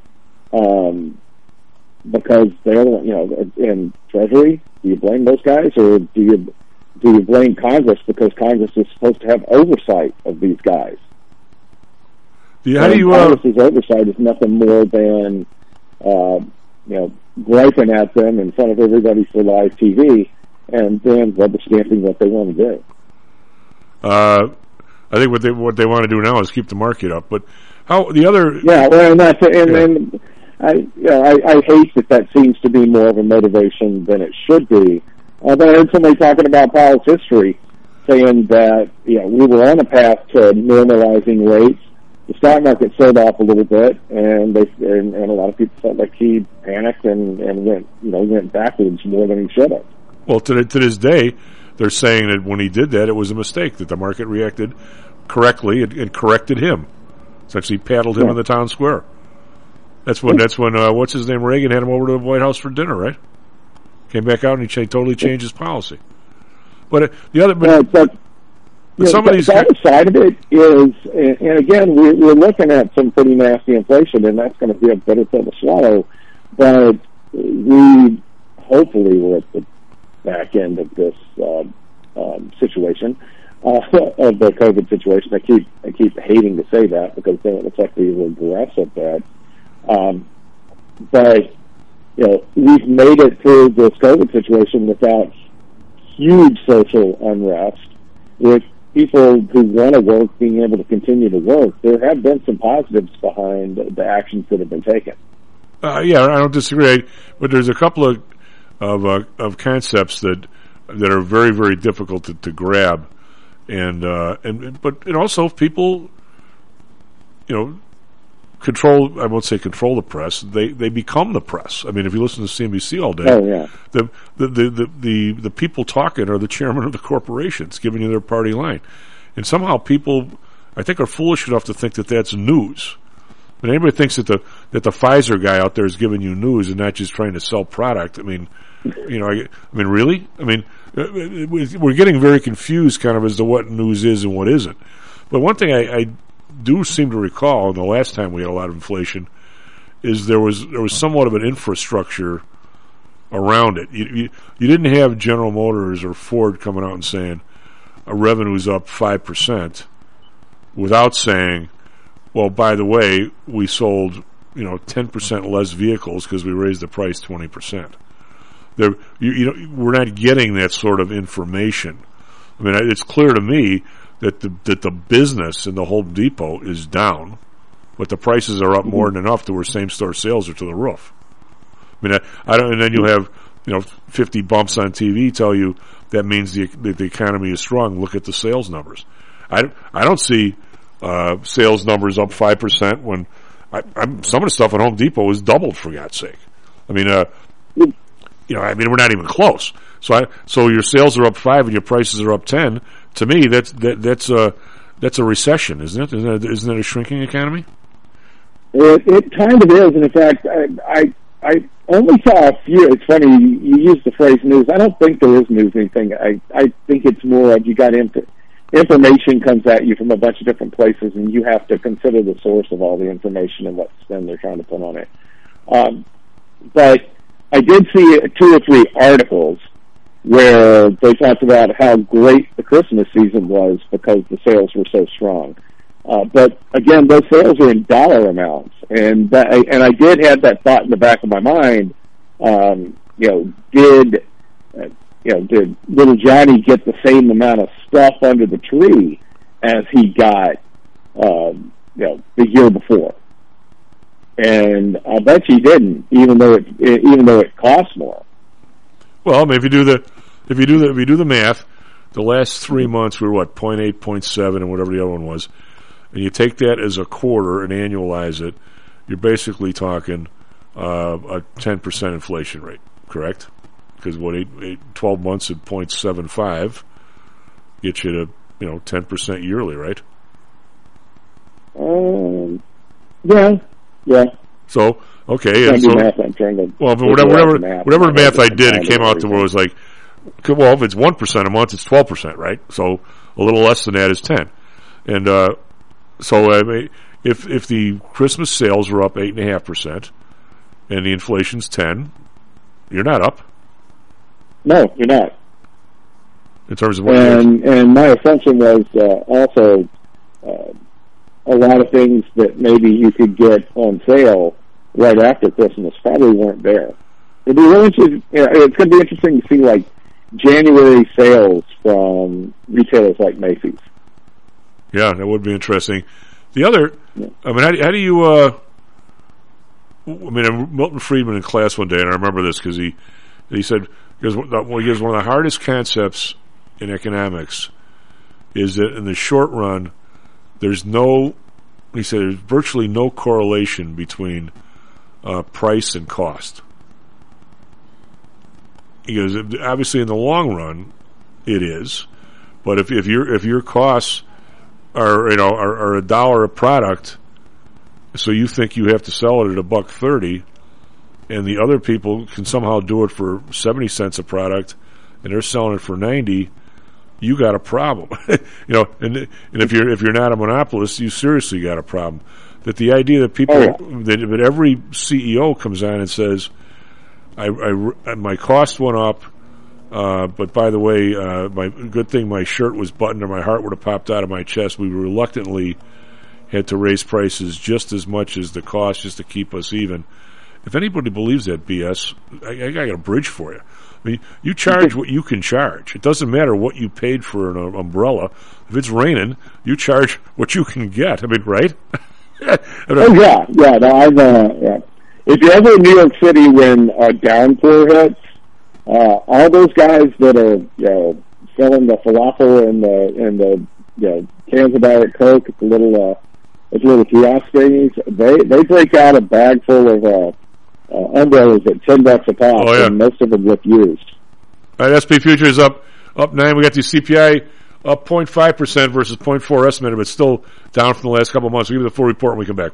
How much confidence do you have that your investments will make you wealthy? Do you truly know the odds? Welcome to Luckbox, the control freak's guide to life, money, and probability. Luckbox shows you how to factor in the likelihood of success before you commit to an investment or any other life decision. Your brain is smarter than your gut, and that's why you owe it to yourself to read Luckbox. We've made it easy because Luckbox is free for one year at luckboxmagazine.com slash jocks. Each new issue dives deep into the current investing climate, separates the signal from the noise with timely, actionable trading ideas, and equips you with savvy investing tactics you don't already know. All while exploring how to live your best life through music, spirits, food, sports, travel, fitness, and a whole lot more. Luckbox is the essential magazine for proactive investors who are hell-bent on controlling their financial futures. It's for overachievers and alpha types who don't buy into Wall Street's investment gurus. It's for mavericks who believe in life, luxury, and the pursuit of happiness. It's for you. Smart investors don't bet on possibilities, they play the probabilities. Luckbox is $7.99 on newsstands, but you can subscribe for 10 free digital issues at luckboxmagazine.com slash jocks. Don't rely on luck. Get Luckbox at luckboxmagazine.com slash jocks. Hello, this is Tom Howell, the Chief. We've talked a lot on the show about risk and suitability, about how your portfolio should match your age, income, and risk appetite. It's been hard for investors to maintain that suitability in the last several years due to a Fed strategy that has driven interest rates to virtually zero. You may have even heard that the Fed was trying to drive conservative investors to a riskier portfolio on purpose, for whatever reason. I'm sure you are aware of investors that took some increased risk, such as longer term fixed income securities, and are now unhappy with that choice. At PTI, we've always stressed total portfolio risk awareness and tried to minimize chasing returns in a tough environment. Well, now it looks like maybe interest rates are moving more towards historical levels.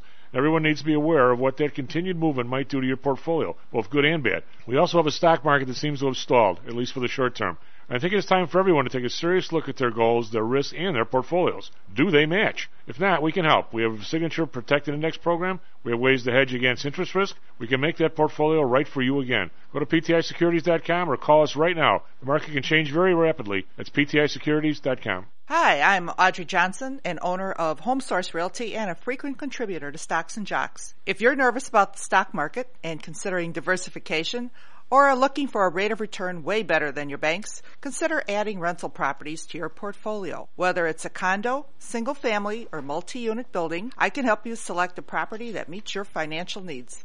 Call or text me at 708-349 3456. That's 708-349-3456 or visit my website at myhomesourcerealty.com. That's myhomesourcerealty.com. Stocks, jocks, Stocks and jocks. stocks and You are out of control. Here, right now, right here, right now, right now. Hello, and welcome back to Stocks and Jocks. Sent them out. Jeez, En. We gotta, we gotta get it. We're, we're gonna get a good one here for you. We'll, we'll find one. Well, I mean, it's funny that people can say Blagojevich, but Eliani is a bit too much sometimes. Well, yeah, he's fine, but, but I do the, the last name too. It's uh, You don't have to do the last name too. That's alright. you'll, you'll be. Oh, I get it. You're one of those people who wants to be uh, known as just one name, like like uh, Pele and uh, Yao and those kind of people. Well, she is a musician after all. The one name works just fine. So all you'll be. Uh, what, what- what's the Madonna? Madonna Eliani. What's the difference? Uh, yeah, right. you know, it's a goal. I, I, I get it. You know, I, I, I, you know, I don't, I don't know what I would be. Just, but there's too many times. It wouldn't do any good to be a time. That's true. Um, anyway, S&P futures up 16 on this number. The uh, consumer price index year over year seven unchanged. Uh, 0.5 month over month. Ex food and energy. Uh, 0.6. We'll go through some of that in a bit, but let's go through this other stuff first. Dow futures up 105, so everybody likes this number. It's not a, you know, it's not a 1%, which I, you know, I think people were afraid of. I was. Uh, this number is uh, right where people wanted it. It shows backing off. Uh, I can't wait to see everybody from the administration and Congress saying, see, we told you so, it was transitory. Uh, DAX up 45.3%, the FTSE up 49.6%, kick around up 35.5. So basically rallies across the board, not huge, but rallies. Now, big rallies over in Asia. Uh, tech stocks rally and Hong Kong. Finally, they've rallied. And uh, China's uh, December inflation shows, if you want to believe their numbers. Nikkei up 543, 1.9%. Shanghai up 29.8%. Hang Seng, however, which has been an absolute laggard, they were down last year, up 663, 2.8%. So a big bump in the in the Hang Seng. Was a way of review yesterday. Dow was up 183, S&P up 42, Nasdaq up 210. So after the huge comeback on Monday, uh, from where we were way down and came back unchanged. Well, not almost, almost unchanged. 10 year 1.74 unchanged. The Bund, uh, actually is down, uh, two basis points to minus 0.05. Japan down two basis points to positive 0.13. So, uh, what's that telling you? Central banks are actually putting some money back in here, even though they say they're not. Oil up 0.71, 81.93, back up over, over 80 bucks by kind of a wide, pretty good margin.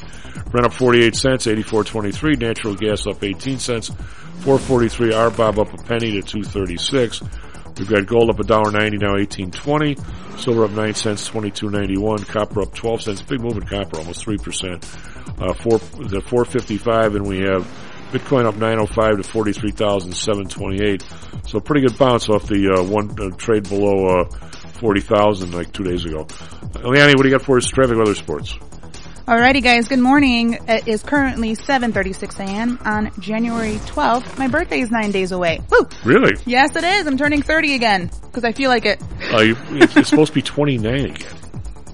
I'm 30 man. Oh God, again. Yeah, yeah, yeah, yeah, yeah, yeah. I'm turning 30 again for, uh, ethical reasons. I was robbed a year last year. I think we all were. So I think we can all have our own birthdays You know, that's not a bad idea. Right? Yeah. anyway, in sports weather traffic, let's start with sports. In basketball, Suns beat Raptors last night, 90-90-95. Pistons take a huge loss to the Chicago Bulls last night, 87 to 133. They were annihilated last night. In hockey, the Blackhawks beat the Blue Jackets 4 to 2. Moving over to college basketball, busy night for Illinois last night. U of I uh, one to uh, the Cornhuskers 81 to 71. Uh, loss for DePaul versus Marquette 76 to 87. NIU won against Kent last night 65 to 63. Uh, Phoenix will have a game tomorrow. It would be Elon versus UNC. Moving over to weather, it is currently 33 degrees. Nice, actually warm morning for Chicago. We have the sun just starting to kiss the skyline right now. Going to be a cloudy day. Uh, starting at about 2 o'clock, we'll have some sun between 4 and 5 p.m. tonight. In Phoenix, it's currently a nice warm temp of 46 degrees. Sunny day today. They will have a high of 73 with a low of 44. And as for Chicago, I missed this point. We're going to have a high of 38 with a low of 28. In traffic, we have a busy, busy, busy, busy, busy amount of traffic today. Uh, we have a current uh, traffic slowdown between 194 east between Irving Park and 115th. There is an accident on 53 north at I-90 and at 190 east at the 159th exit. Uh, we have some construction slowdowns as per usual. We've all gotten used to this. Um, I-90, 94, and 290 east and westbound. Uh, this morning is causing traffic between Racine and South LaSalle. And we have a slowdown approaching at Cicero and Harlem between 294 and 88 west.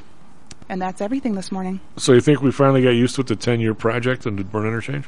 Well, you know, 10 year project, my ass. I moved to the States about 22 years ago, and there has been construction and traffic because of that. Ever Uh, since.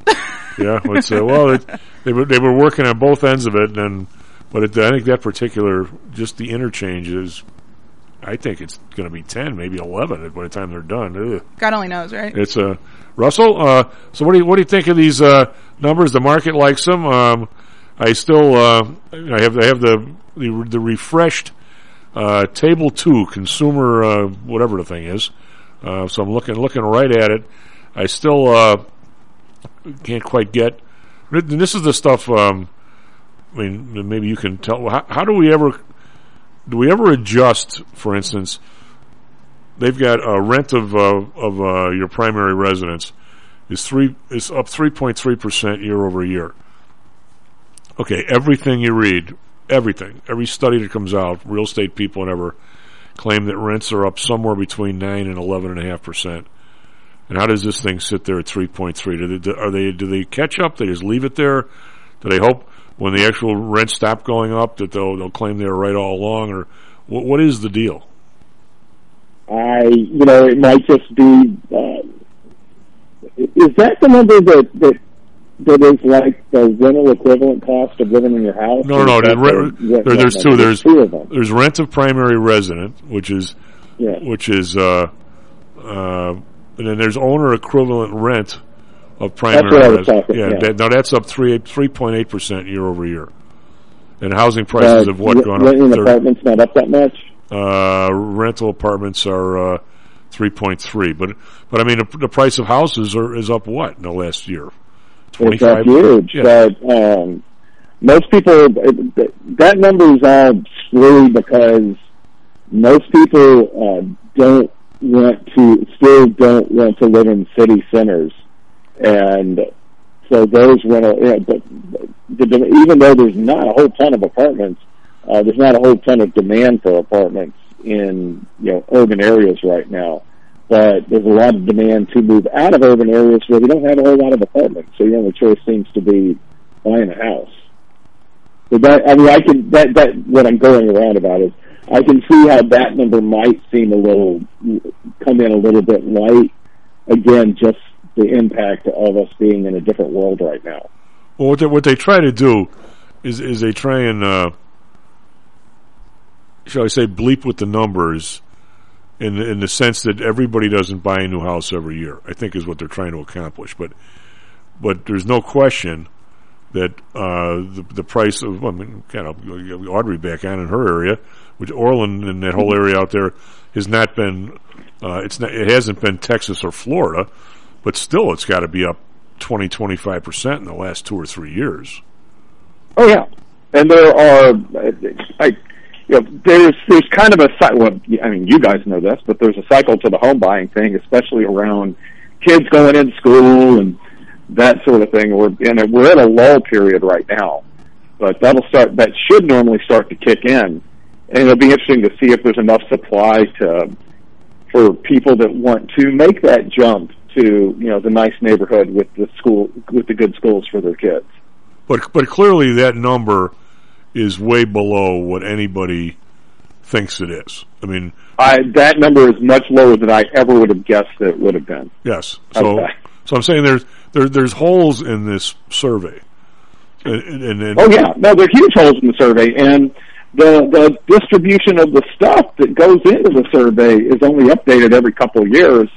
And I, I want to say the last time they did um, an update to how it's fully calculated, uh, they didn't make a whole lot of changes, and it might have been because they wanted to wait till we got through the um, the COVID um, through the pandemic before they make substantial changes to make sure they're right.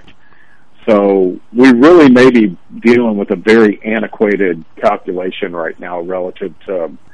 Uh, it's always antiquated, and it's not. And it really is not. I mean, I think the one thing that everybody's going to agree on with respect to CPI is it's not a really good measure of uh, how much things cost for individuals.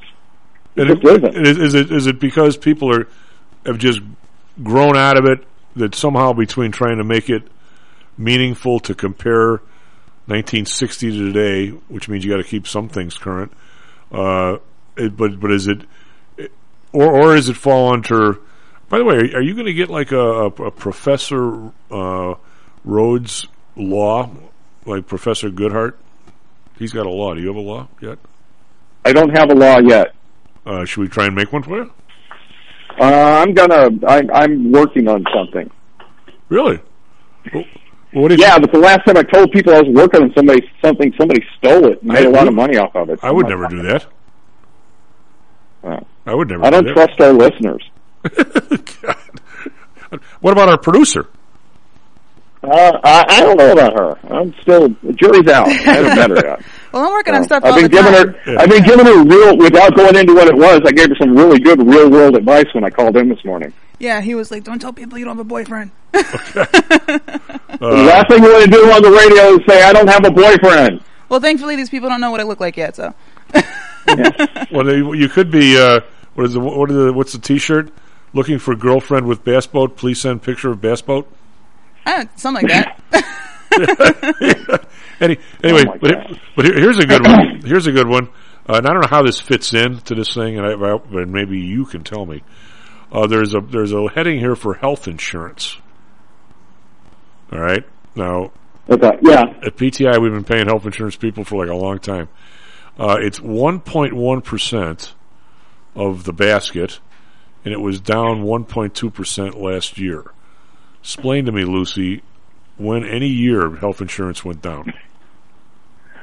I, I don't know how it was able to bump down a little bit, other than you know typically the people that buy the health insurance or or are on the hook for the big part of the cost of it are employers, and you know maybe they you know, fewer people were coming on board, maybe uh, because of the state of the world, companies were able to negotiate a slightly better rate.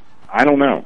But here's here's how Uh, and if if costs are going up all over, if you're running a big company and costs are going up all over the place, um, your engineering bud from Pullman, uh, people like that are going to start figuring out well, where you know where can we cut the cost, Yep. and there may have been some really hardcore negotiations for uh, you know health insurance deals with with large companies this past year. Well, this is Very where possible. this is where you and I, I think, sometimes run off to a, a section of the world where the listeners, I think, are, are interested, but they wonder what in God's name we're talking about.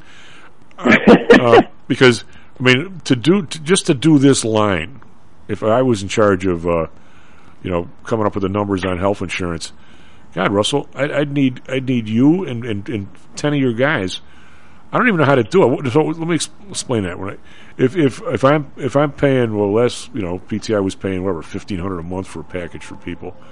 Well, if all of a sudden the next year we hold the line at fifteen hundred and say, okay, but your your deductible is going to go up from five hundred to two thousand. But oh, by the way, if you're willing to come up with hundred hours a month, then we can put you on the plan.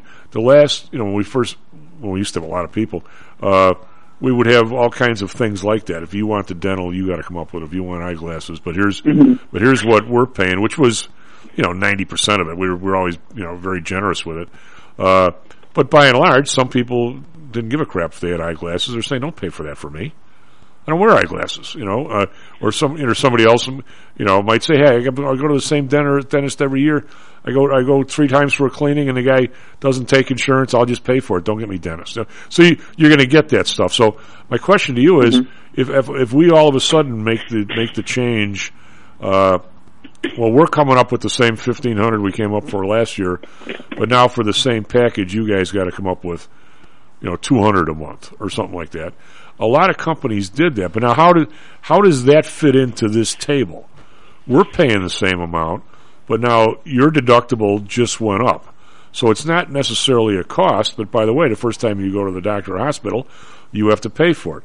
So where where is it exactly in here? Because it's it still needs to be counted, right? You're not getting the same product. But so uh, Uh, it'll it it will eventually show up in the healthcare services number.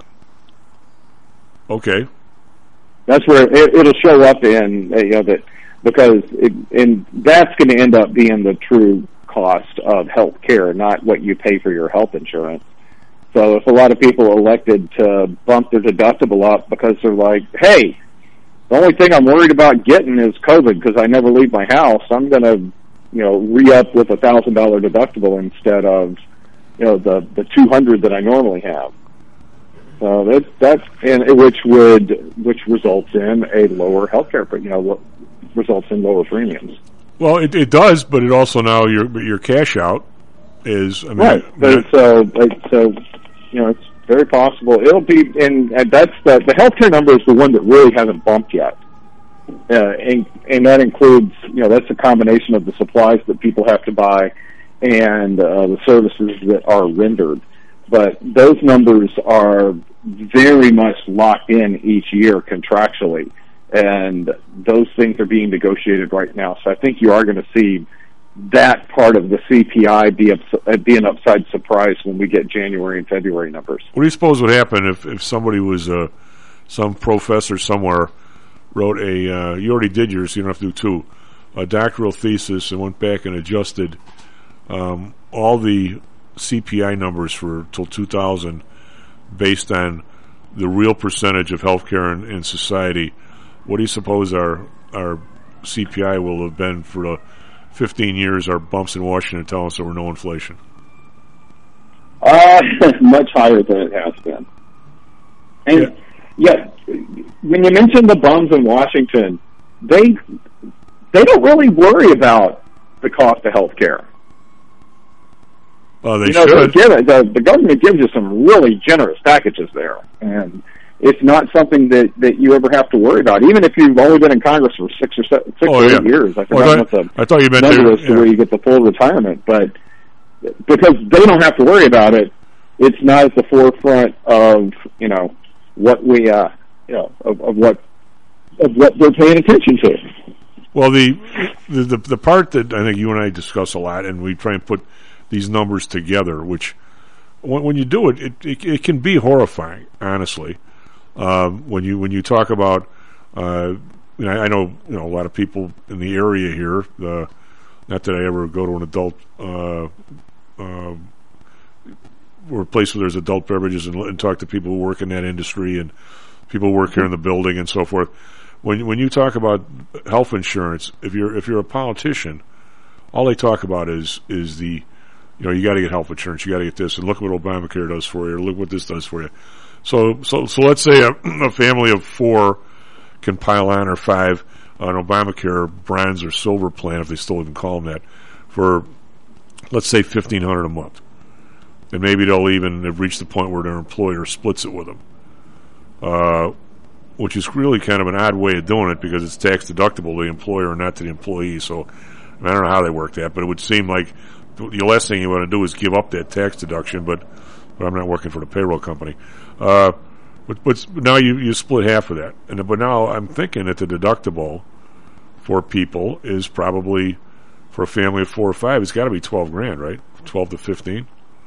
And if, Oh, yeah. and if you and if you access numbers that say what what is the the not the average, but the the mean family in this country? How much cash, not credit card debt or anything like that, potential? How much cash do people have for a crisis? It comes down to what? Usually a thousand, fifteen hundred, two thousand a family, uh, or something along those lines. So if you match those up and say, all right, because I've talked to a few people where their maybe their kid got pl- hurt playing soccer or baseball, or her wife, uh, you know, all of a sudden has a you know something more than a tummy ache. The thought of going to a, a hospital and getting a four thousand dollar bill out of the emergency room, if you want to see a look of horror on people's face, it's like they don't have any insurance. You know, and, that, and that's one of the single biggest reasons why people unexpectedly run up charges on their credit card. It's it's a hospital bill or a doctor bill that they didn't see coming. Now all of a sudden Mhm. they're paying twenty four percent. I mean, this this really piles on in this whole area, Russell. And I, I just the whole way it, it compounds and how it's being used and, and the, the the hardship it's creating is nowhere near in this CPI page that I can find. I mean, can you? No, and I tried. I really, I, I, I back uh, after we got the November, no, actually, actually got the October number. I did a deep dive into, you know, how this thing is calculated, and where all the numbers come from, and there's so many ways to poke holes in it. It's just ridiculous.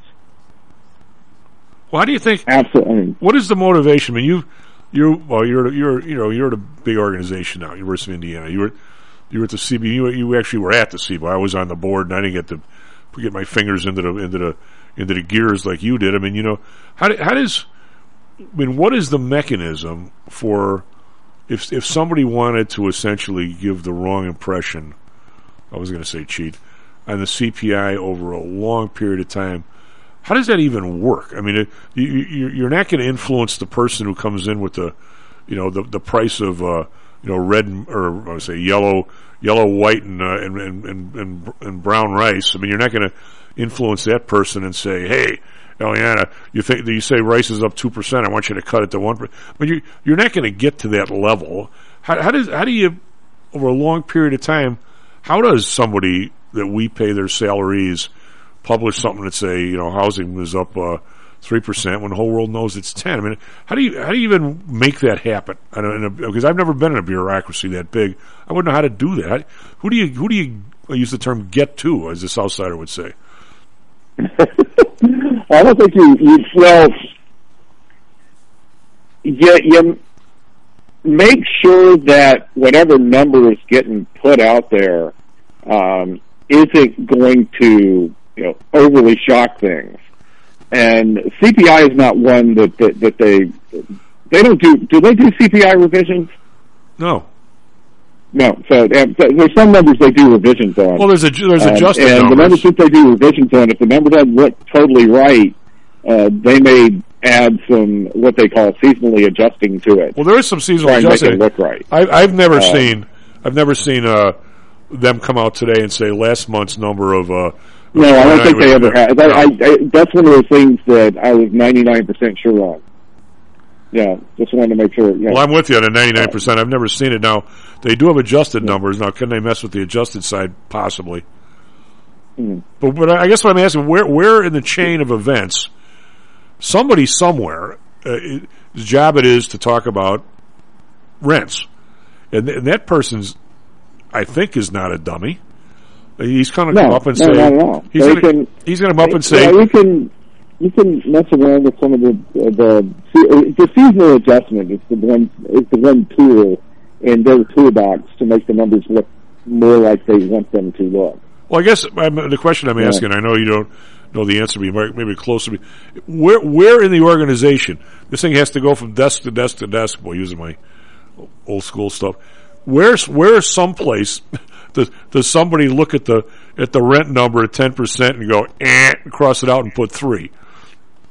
Well, I can tell you the big part, and this is a little bit of a twist on it, and this is not saying, for God's sake, I am not talking about SIBO when I say this, um, but typically uh, the gatekeeper behind the, the numbers is the chief financial officer in a, in a company.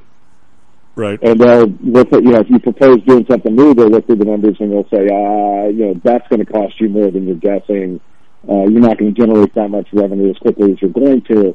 Uh, but then also, you know, they, they have a lot of input into the numbers that end up being put out, uh, publicly as well. And they can, there, there, there are things you can do to try to make the numbers look better than, uh, you want them to, or than they should at a public company. Eventually it catches up with you. Um, at the government level, it's probably a high level bureaucrat that has stayed out of the politics and been able to um, make both sides of the aisle happy with the numbers that they report. Um, and so I, I assume there's one filter that if they're unhappy with how the numbers are looking, they can send it back and say, "Could you go double check that?" And you know, maybe because I think it should be a little bit lower, and then they uh, do a little finagling and come back with a lower number. So you're saying there's a, a political win that's sort of recognized. I think there, I, I'm, and I'm not so paranoid that I think the deep state runs every aspect of our life, but I do think that there are some people that are lifelong uh, government employees in Washington D.C. that know how to play the game to be a lifelong employee in Washington D.C. Well, I just was always curious if if if uh, Eliani is supposed to come up with the numbers on rice. I don't think it. Sometimes don't I have to. I mean, yeah, don't take don't take this wrong. I don't think at her level, actually just going out there and studying the stuff. I don't think they want her to take the three percent increase and make it one on her own, right? But they also probably don't want her in the first iteration having the number being three. Because somebody somewhere is going to want the number to be one and not three, especially if it's rent or something big like that or health insurance. I just wonder who who who, who is the who's the person where it enters their desk and the number's ten, and when it leaves their desk the number's three, and who they and who are they talking to to to think that's okay for them to do that without notifying somebody else? It's got to be pretty high up. Yeah, I think it would be fairly high up, and um, that they would also be knowledgeable enough. You know, it, we got a, a we got, we got a seven percent on the dot note number. Uh, this, this month? Time? No, this month we're uh, we're five we're five uh, real number and six uh, X food and energy. We got a dash. We'll talk more about this uh, next oh. week because we'll talk, we got the PPI coming in. We'll we'll see how much they match up too. Uh, take care of yourself. Are you in, are you in Indiana? or Are you here? I am in Indiana. Well, that's right. You're you're teaching today. Here. You're teaching today. Well, good luck. One of these days, I want to see you in class. I promise not to wing anything. You're more than welcome to come down anytime. Can I raise my hand? I will not sit in the front row. I love sitting in the back. I always sit in the back. Yeah. I'm just saying. Damn a good one. You can attend with no question. SP Futures up 22. The SA Futures up 134. I don't know how you'd explain me. Be back tomorrow. Stocks and Jocks. Stocks and Jocks is brought to you by PTI Securities and Futures. Go to PTIsecurities.com. PTI Pro Direct. Trade for as low as a penny per share and a dollar per option contract. Learn more at PTIProDirect.com. Nadex, offering an intuitive way to trade the financial markets. Visit Nadex.com. Home Source Realty. Call Audrey Johnson at 708-349-3456. Hamzei Analytics. Listen to Fari Hamzei every other Thursday and visit HamzeiAnalytics.com. ChiroMed. Back or neck pain? Schedule a complimentary consultation by calling 708-403-2727. DAX Research. Tune in for David Andelman's technical analysis on Mondays and Thursdays and call 1-800-821-4968. What did we learn, Palmer? I don't know, sir. I don't know either. I guess we learned not to do it again.